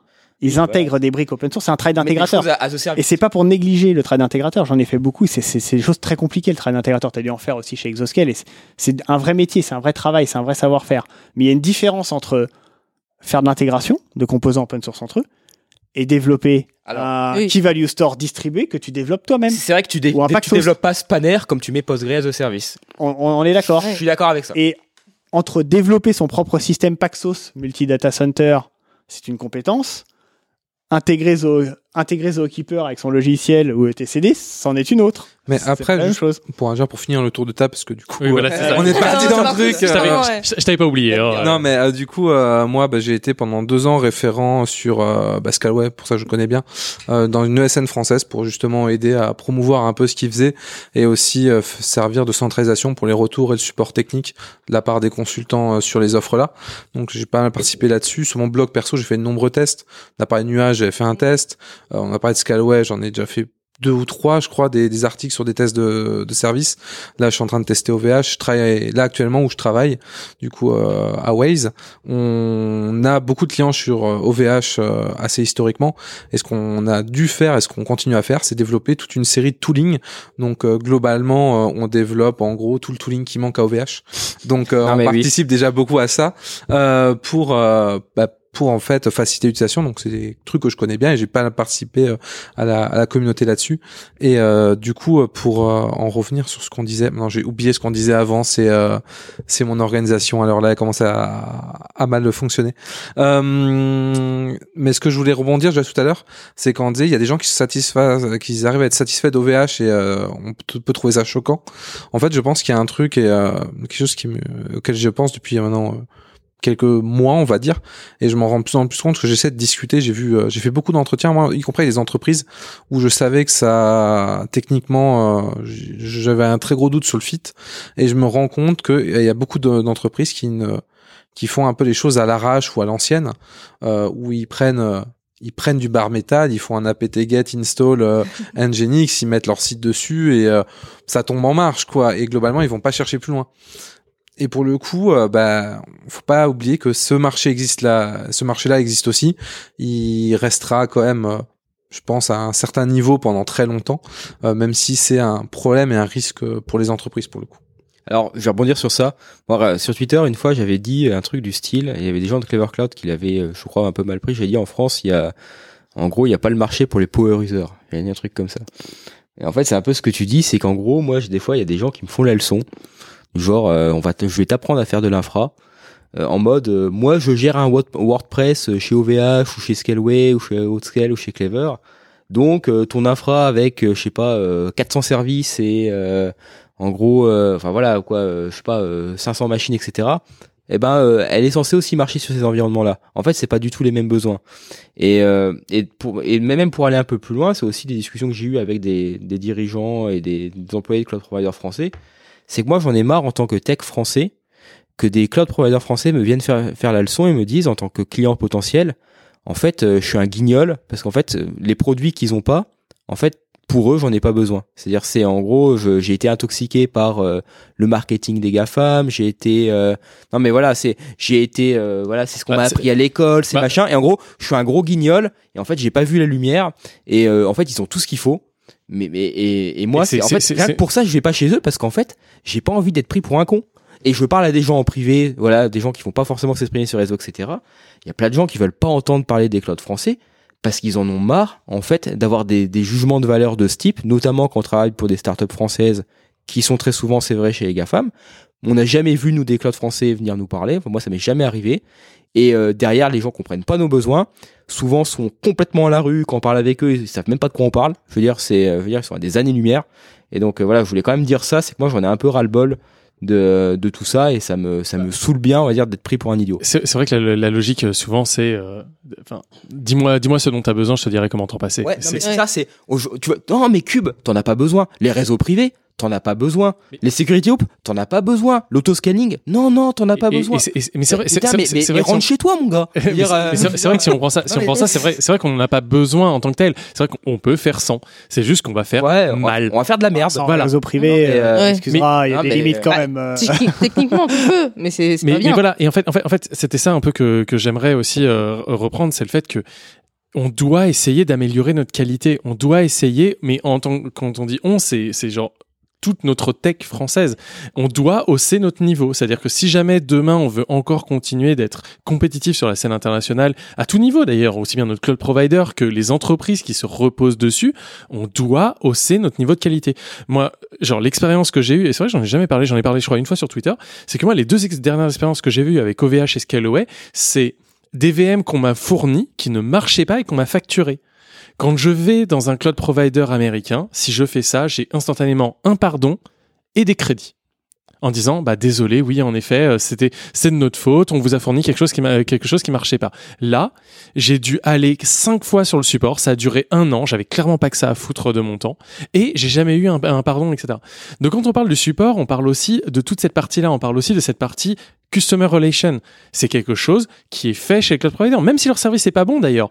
Mhm. Au moins ils disent pardon et ils vont faire euh, quelque chose pour s'améliorer. C'est une partie humaine en fait finalement. Voilà. Et même de la- l'humanité en fait. Et même de la partie commerciale, en fait, on n'y pense pas. Quand on fait des appels d'offres, j'ai fait des appels d'offres avec euh, plusieurs euh, clouds où il y avait un mix cloud français et, euh, et cloud américain. Euh, la réponse entre un cloud français et euh, un cl- la relation commerciale entre un cloud pro- français et un cloud américain, elle est totalement différente. Moi, j'ai l'impression que les clouds français, euh, genre, on était euh, on travaillait pas ensemble, qu'on était un peu opposés. Genre, je devais pousser pour avoir les éléments du dossier et tout, alors que des euh, grosses boîtes, bon, là c'était AWS et, euh, et Azure de mémoire, bah eux, en fait, le commercial était en mode comment je peux t'aider, même si je dois te fournir Et des c'est- éléments. En fait, c'est la vision euh, client, fournisseur et partenaire, tu vois. Ouais, mais du coup, dans le choix, ça aide pas, quoi. Quand t'as une Ouais. relation déjà conflictuelle, où euh, je prends un exemple très con et je citerai aucun cas, moi, je citerai pas les, avec qui ça arrivé, mais j'ai eu le cas où on avait un besoin, c'était d'être certifié de mémoire ISO 27001. Ouais. Donc c'est c'est quand même une certif assez basique, euh, mais du coup, nous, on, s'est- on a, on a dit, bah nous, on a besoin d'être certifié ISO 27001. On a demandé à un cloud français. Cloud français, il a fait. Bah, je suis certifié, mais que sur un service. Genre, on a fait, bah ouais, mais nous, euh, Ouais, ça mais nous non, arrange quoi. pas. Et ils ont fait, oui, mais vous, pouvez passer l'ISO 27001. Bah oui, mais sauf que moi j'en ai besoin pour répondre à un appel d'offres dans, pour commencer répondre à un appel d'offres rapidement. Donc je vais pas avoir le temps de mettre tout en place pour l'ISO 27001. Le but c'est que je puisse au moins dire, mon fournisseur est ISO 27001, nous on va se faire certifier à terme. Et c'est le genre de cas où ils disaient, bah c'est pas notre problème, c'est votre problème. Là où AWS ou autre, bon, ils étaient certifiés, mais même s'ils étaient pas certifiés, ils auraient à tout prix essayé de me trouver des éléments pour faciliter cette relation. Ouais, et puis on va pas dire t'as tort, parce que les clouds français sont capables de dire non mais en fait t'as pas besoin d'être ISO 27001. Oui, Ou mais- t'as pas besoin, toi, c'est en gros c'est, on va, euh, t'as pas besoin du produit, euh, non mais écoute comment on fait. Enfin moi, moi j'ai des beaucoup- jugements des fois, je me dis mais c'est pas possible, on travaille pas dans la même industrie quoi. Ouais, est-ce que il y a- vu, vu qu'on parle de relations clients, il y a quand même un truc aussi qui est important, c'est que j'entends souvent, euh, notamment les cloud providers français, dire on écoute le retour de nos clients. Donc, moi, Alors- je suis très, non, je suis très content. Euh, pourquoi Alors pour le coup, je veux Je pas vais dire qu'ils là-dessus pas. parce que- D'accord, tu laisseras rebondir. Tu vas voir. je vais leur laisser le, le bénéfice du doute et qu'ils écoutent leurs clients, c'est très bien, mais je pense qu'il est aussi important et encore plus important d'écouter ceux qui ne sont pas clients. Parce qu'écouter son client, c'est très bien, c'est pour savoir ce que tu vas faire ton produit, mais ce qui est encore plus important, c'est pourquoi les autres ne sont pas venus chez toi. C'est eux qu'il faut écouter. Clairement. Plutôt que de, euh, aussi de leur tirer dessus en permanence, de dire non mais attendez, c'est parce que vous êtes nuls, vous avez pas vu que euh, non non, c'est euh, Alors les- ça, je veux te dire, le truc, moi, ce qui me rend dingue, c'est, euh, oui, on, il nous faut des retours clients. C'est vrai. Moi, je travaille chez un cloud provider, j'adorerais avoir des retours clients. Par contre, je vais prendre des exemples, voilà, je vais pas dire de nom non plus, je vais, je vais faire comme Damir. Un cloud provider, ça fait 10 ans que tu lui dis, il faut une CLI, et qui te sort encore en 2022, je l'ai vu. Ouais, ouais, il faudrait un retour client pour euh, dire qu'il faut une CLI, ou bien il faut un retour client euh, pour avoir un Terraform provider, ou il faut un retour client pour que mon kubelet de mon euh, de Kubernetes soit pas exposé à poil sur Internet. Je veux dire, il y a aussi des bonnes pratiques de l'industrie. T'as pas besoin d'un retour client pour Oui, te dire qu'en bon gros, il faut manger 5 fruits et légumes par jour. Non, mais- non, mais là, on en est là. Non, non, mais je- j'entends Attends, ce que tu mais dis. en gros, je vais travailler chez toi. Je veux dire, embauche-moi et je vais t'apprendre comment construire un ce que je cloud. voulais signifier par là, c'est que C'est c'est important. de- Oui, c'est très important, Mais, aussi d'écouter ceux, ceux qui ne t'ont pas retenu. mais, en fait. mais, mais moi, je comprends Pourquoi pas dans les appels d'offres, je me suis fait poutrer Et donc d'aller voir celui qui a fait l'appel on d'offres. est dire, tellement dire, on est des, pour moi, on est sur des sujets sur les clouds français, des manquements tellement basiques au niveau tooling, etc. Qu'en gros, c'est même pas des retours clients, c'est mais déjà implémente le standard de l'industrie. Ou les bonnes Ensuite- pratiques, ou du ouais, les bon bonnes sens, pratiques, ça. mais les bonnes Voilà. pratiques, mais de base, c'est-à-dire genre tu fais, euh, je sais pas, tu fais le, je sais pas, le cloud computing 101 à la fac, euh, tu vois, euh, je veux dire, implémente ça, tu vois, et après on pourra discuter de retour client. Et moi, je comprends pas qu'il n'y ait pas en interne quelqu'un qui dise, il y a vraiment besoin d'un retour client pour dire faut une CLI. Mais parce que, mais parce que C'est pas possible. Je veux dire, et non, c'est pas possible. Mais il y a cette notion Moi, de moi, je refuse d'y croire. Il y a, il y a cette notion de non qualité que et euh, c'est bien. Il y a un article qui est tombé là-dessus, donc euh, allez voir. euh, C'est sur euh, le syndrome du canard et c'est exactement ça. Cette chose où on s'habitue à une mauvaise qualité interne. Et genre là, on pourrait parler des cloud providers, mais ça marche avec la SNCF, ça marche avec plein d'autres structures. C'est pas du tout lié uniquement à ces acteurs-là. Mais en effet, il y a une logique de bah en fait quand on est sous l'eau, quand on est habitué à avoir eu de la mauvaise qualité, à avoir eu des problèmes, et ben voilà, on s'y habitue, ça devient la règle et ça devient la norme. Et c'est pour ça que, par exemple, il y a des clouds, à mon avis, qui vivent sur un vivier de clients historiques, qui se rendent même pas compte de tous les manques qu'il y a. Et moi, je pense encore une fois que ce qu'il faudrait qu'ils fassent, et ça, c'est au niveau des cloud providers, euh, qu'il y ait des personnes qui soient dans les responsables produits techniques, qui euh, s'amusent à, par exemple, chez OVH, chez Scalway, chez euh, Dassault, chez n'importe qui, qui la journée, ils font quoi? Ils vont interviewer des gens bah, de chez Doctolib, parce que Doctolib, moi, ça m'a énervé. On a vu toute la journée euh, sur Twitter des euh, oh mais ils sont cons, ils auraient pu le faire sur OVH, euh, c'était facile, il y avait des Non mais c'est bon, il y a un moment, euh, t'as le droit de penser ça, t'as le droit de penser des conneries, hein, on est libre. Mais à un moment, si vraiment ça t'intéresse de savoir pourquoi ils y ont été, bah plutôt que t'amuser juste à faire de la com sur les réseaux sociaux, tu vas la voir, tu leur demandes, et je suis sûr qu'ils seront un plaisir de te dire ce qui te manquait. Et du coup, faut qu'il y ait des gens qui passent leur temps dans les clouds français à déterminer ce qui est le plus important pour les clients, comment les clients utilisent les autres clouds, limite à faire des infras sur AWS, sur GCP, sur n'importe quoi pour se dire tiens ça j'ai aimé dans l'expérience, ça j'ai pas aimé, ça oui ça des clients en ont réclamé plusieurs fois et qu'à partir de ça ils essaient de se faire un truc basique Bah, déjà, mais fonctionnel, besoin, en fait. bien intégré. Voilà, mais comprendre vraiment surtout le besoin et le marché. Parce que j'ai l'impression que des fois ils disent il y a un besoin, mais de toute façon on répond en partie au besoin. Oui, mais il y en a plein qui répondent largement en fait. Alors c'est vachement intéressant ce que tu viens de dire parce que tu vois, si tu prends l'exemple de Doctolib, alors moi je les appelle Jojo les 4VM. C'est-à-dire que c'est le, le mec qui vient sur Twitter, il a installé son blog euh, sur ScaleOS sur 4VM. Et puis il vient t'expliquer à toi qui gère des systèmes complexes avec des milliers de VM, euh, des services et des contraintes Ouais, pas possibles. Comment toi t'aurais dû faire parce que lui il aurait su. Alors tu te dis putain c'est génial parce que alors nous euh, direction technique par exemple on est plus d'une centaine, on doit être des sans abrutis. Je pense qu'on a euh, des gens qui n'y connaissent rien. Mais on aurait dû écouter les conseils du mec qui a installé ses 4VM, qui a, qui a mis son WordPress et sa base de données MariaDB. Puis on va te faire euh, arrobas Clever Cloud. Voilà. Ouais, mais moi j'ai si mon blog veux, euh, euh, sur Clever, ça marche impec. Ça, c'est, moi, je les appelle Ouais, Jojo les euh. 4VM, ces gens-là. Et, et du coup, je voulais dire un deuxième truc que je trouve intéressant, puis euh, je l'ai paumé. Euh, Déjà c'est mon 4 VM, j'ai envie de dire c'est pas mal. Non, mais par contre, il y a quand même un truc euh, que je voudrais dire sur ça, sur la qualité des Ah oui. clouds européens, peut-être très rapidement. C'est qu'une offre Kubernetes, parce que je connais très très très très bien Kubernetes, une offre Kubernetes comme EKS sur Amazon, très utilisée. Globalement, EKS, c'est de la merde. Ah oui, l'expérience euh, utilisateur est C'est de la merde.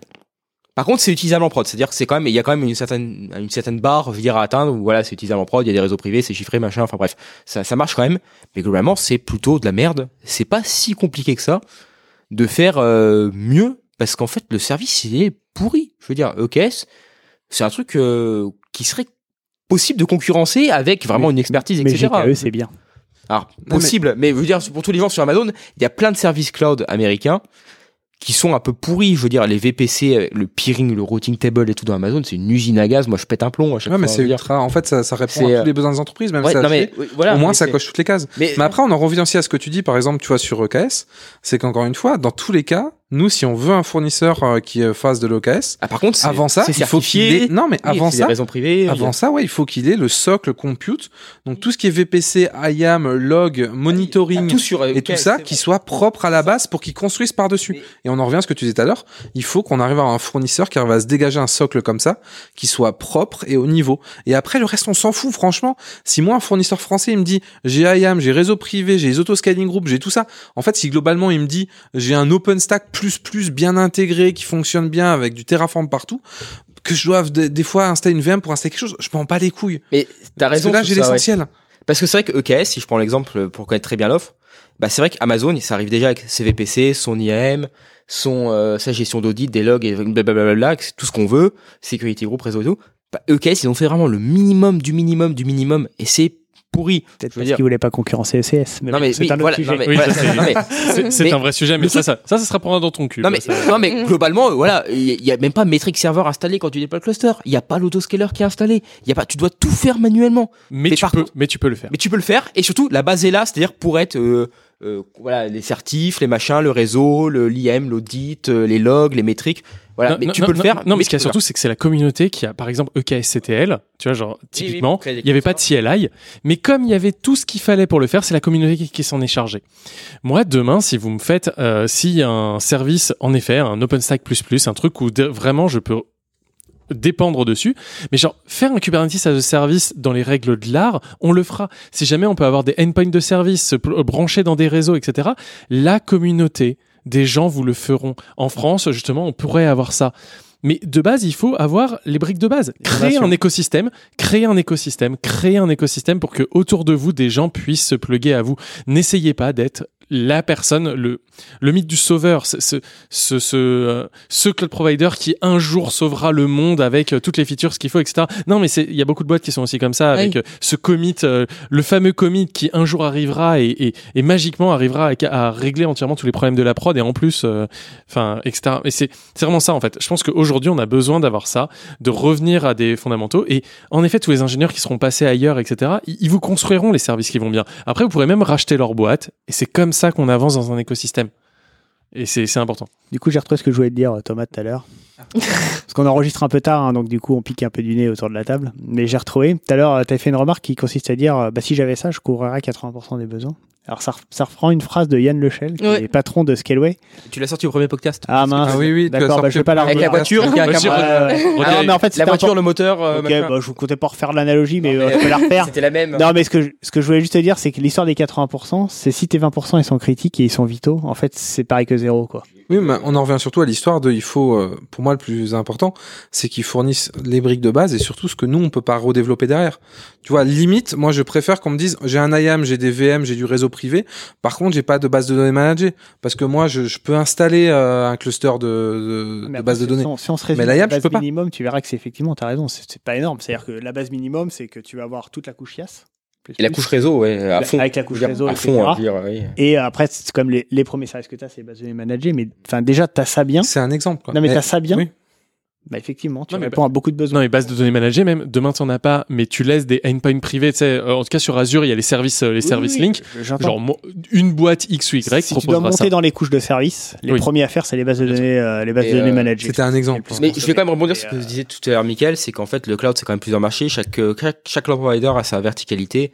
Et moi j'ai un doute en effet sur le fait dans 2022 sortir le produit qu'Amazon a sorti en 2008 quoi. Je veux dire, euh, enfin moi j'ai un gros doute là-dessus. Où euh, au final, euh, enfin moi si demain euh, je devais sortir un service SaaS ou un, service cloud, j'essaierais de peut-être taper d'autres marchés, de trouver ma niche. Et d'ailleurs il y en a d'autres qui arrivent, Vercel, Netlify, euh, Cloudflare qui a été cité, hein, euh, etc. Voilà, eux, fallait les sortir il y a 5 ans. Non mais voilà. Donc maintenant, il faut sortir Non, mais- les prochains dedans. Oui, non mais voilà, euh, il y a cinq ans, les, les GAFAM étaient déjà très bien installés sur euh, sur le marché et ils sortent des trucs de dingue. Hein. Je veux dire, euh, moi j'ai ma prod chez, chez Netlify, ma prod perso, euh, du Cloudflare, bah, tout le monde l'utilise. Aussi, ouais. Je veux dire, les Cloudflare Worker, le S3 Cloudflare euh, dans le Edge, euh, Cloudflare, c'est des tueurs, on va se le dire. Non mais c'est de la bombe, hein. leur Worker, euh, enfin le WebAssembly, enfin, Et donc, c'est de la donc, ça, donc ça veut dire qu'on peut concurrencer les hyperscalers. Pas forcément sur leur cœur initial, mais sur d'autres choses. C'est-à-dire qu'il est peu probable qu'on arrive à les rattraper sur euh, le cloud, du moins ce qu'on en connaît maintenant. Mais par contre, sur aller sur d'autres marchés sur lesquels eux ils sont pas allés. Pas il faut- forcément haut marché, mais très spécifique que tu fais très bien. Alors, alors, tout à fait, tu peux aussi choisir des domaines de spécialisation et te dire bah moi ma spécialisation par exemple ça va être cube et je fais un cube Ouais, managé. ce que fait Sivocloud, mais je par ne fais que euh, voilà et tu le fais parfaitement bien et t'as- t'es vachement mieux que les autres et ça peut être aussi euh, un axe. hein. Ouais. Tout à fait. Et après tu as aussi le fait de dire bah moi je vais m'inventer mon marché du futur et je vais partir sur Aussi. autre chose et du coup ça sera Et- moi la référence. Et j'en parlais tout à l'heure, mais ils sont où en France? Moi, c'est un truc qui ça me rend un peu triste, mais les les Confluent pour Kafka, les MongoDB Atlas, les quoi, les Grafana, euh, qui font euh, Tempo, Loki, etc. a service, euh, qu'on parlait d'intégration continue, Ouais. les Terraform Cloud, euh, les je veux dire, GitLab. les Elastic, GitLab, Jenkins, euh, etc., etc. Je veux dire, c'est et ça c'est des trucs. Il y a de la thune. Je veux dire, euh, franchement, les boîtes elles lâchent du pognon de dingue dans ces services-là, qui sont euh, pas forcément des services classiques cloud, euh, et, euh, infrastructure as a service ou plateforme, mais il y a plein, Mais- plein, plein et de les boîtes, services. les, Les- les- eh, les- les boîtes lâchent de l'argent parce que ça rend un ah oui, et surtout, et on veut pas du low Et cost. on revient, et on revient au, Ouais, fait c'est toi initial. qui disais ça, je crois. Tu veux pas, on veut pas du low cost. Oui, oui. On veut payer pour du service qui marche. On veut pas des trucs pas chers. On veut des trucs qui marchent. Mais parce qu'un dev, ça te coûte tellement cher que s'il Eh oui. doit perdre du temps, Mais moi, moi, voilà. imaginons, et encore une fois, on en revient aussi à une question euh, qui est, moi, me paraît importante, dont on n'a pas encore abordé, c'est que beaucoup de fois, le retour que je vois, c'est, oui, mais regarde, si je compare le prix de ma VM chez OVH, elle est moins chère que chez AWS. On a discuté tard, ça ça. C'est voilà. le truc qui m'horripile. Non, mais moi aussi. Et en fait, Ouais. truc très con, mais moi, si jamais, imaginons demain, je, je deux boîtes, un- deux boîtes dans un univers euh, parallèle, qui sont une start-up euh, qui fait euh, de la location de X choses. Si jamais une boîte part chez OVH et une boîte, moi que chez OVH ou un autre cloud, je prends ça parce que c'est le plus connu, et euh, une autre part sur un cloud américain, même si elle fait que de la VM, elle va devoir réinventer tellement de choses. Il y a tellement de choses où elle va devoir bricoler, faire avec. Comme je disais, adapter son infra du coup euh, au fonctionnement du cloud provider, que bah ça va coûter beaucoup plus cher à la boîte parce qu'au final derrière la personne va plus bosser alors que peut-être que son intégration sur un autre cloud provider ira plus vite et encore je parle même pas des intégrations API Terraform etc qui sont euh, on va dire de qualité variable euh, selon les, euh, les cloud providers mais c'est on faut se rendre plus compte qu'à que ça, tout en ça fait. C'est-à-dire que les services aussi que, alors voilà, le, le, le prix complet d'un dossier, c'est encore plus que ça. C'est-à-dire que là, tu as décrit un bout, de me dire mon développeur, il va me coûter un peu de temps, mais même ça, ce n'est qu'un Ouais. petit bout du dossier. ouais non mais j'allais Si tu comptes dans le dossier, la formation des gens, la création de la landing zone. Enfin, t- t'as N éléments, en fait, dans ton dossier.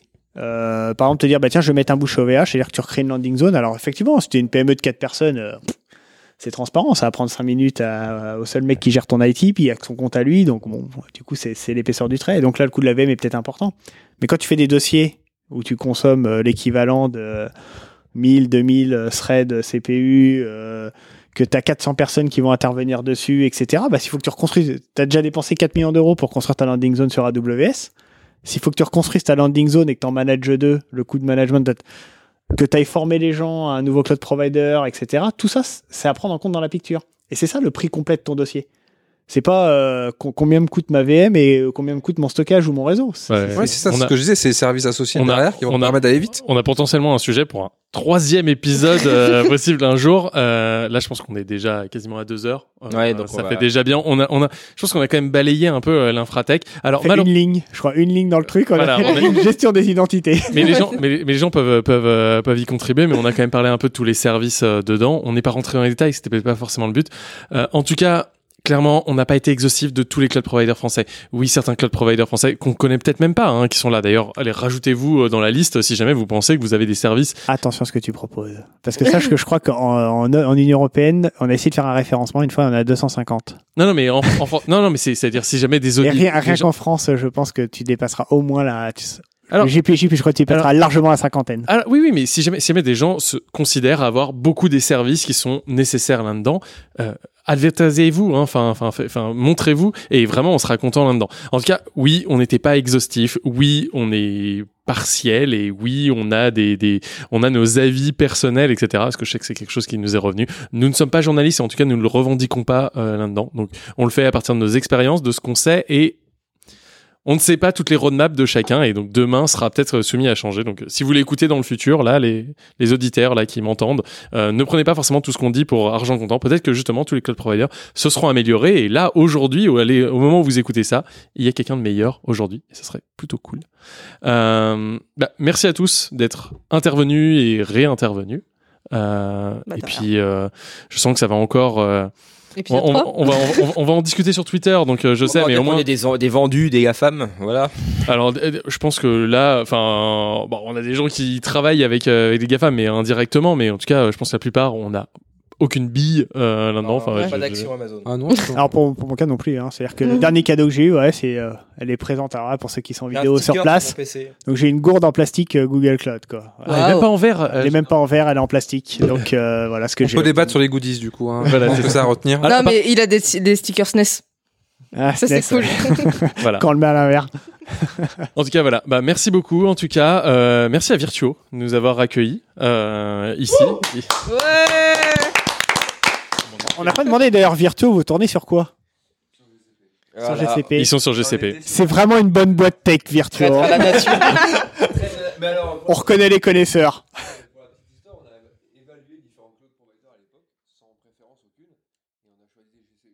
Simplement parce qu'ils ont des customer engineers qui sont beaucoup plus avenants et qui étaient en mode justement ouverture client. euh, on va vous aider quoi qu'il arrive. Versus d'autres qui s'étaient présentés en mode non mais t'en as pas besoin de tout ça. Et c'est et c'est essentiellement ça qui a fait la différence. Bon, voilà, le, le mot de la fin d'un client qui n'était pas du tout euh, prévu de parler là, mais euh, voilà, comme ça vous aurez euh, vous aurez ça. Euh, donc voilà. Bon bah on va redire encore euh, une, encore une fois euh, au revoir. Je vais y arriver. Et puis euh, et puis à une prochaine. Salut. Au revoir.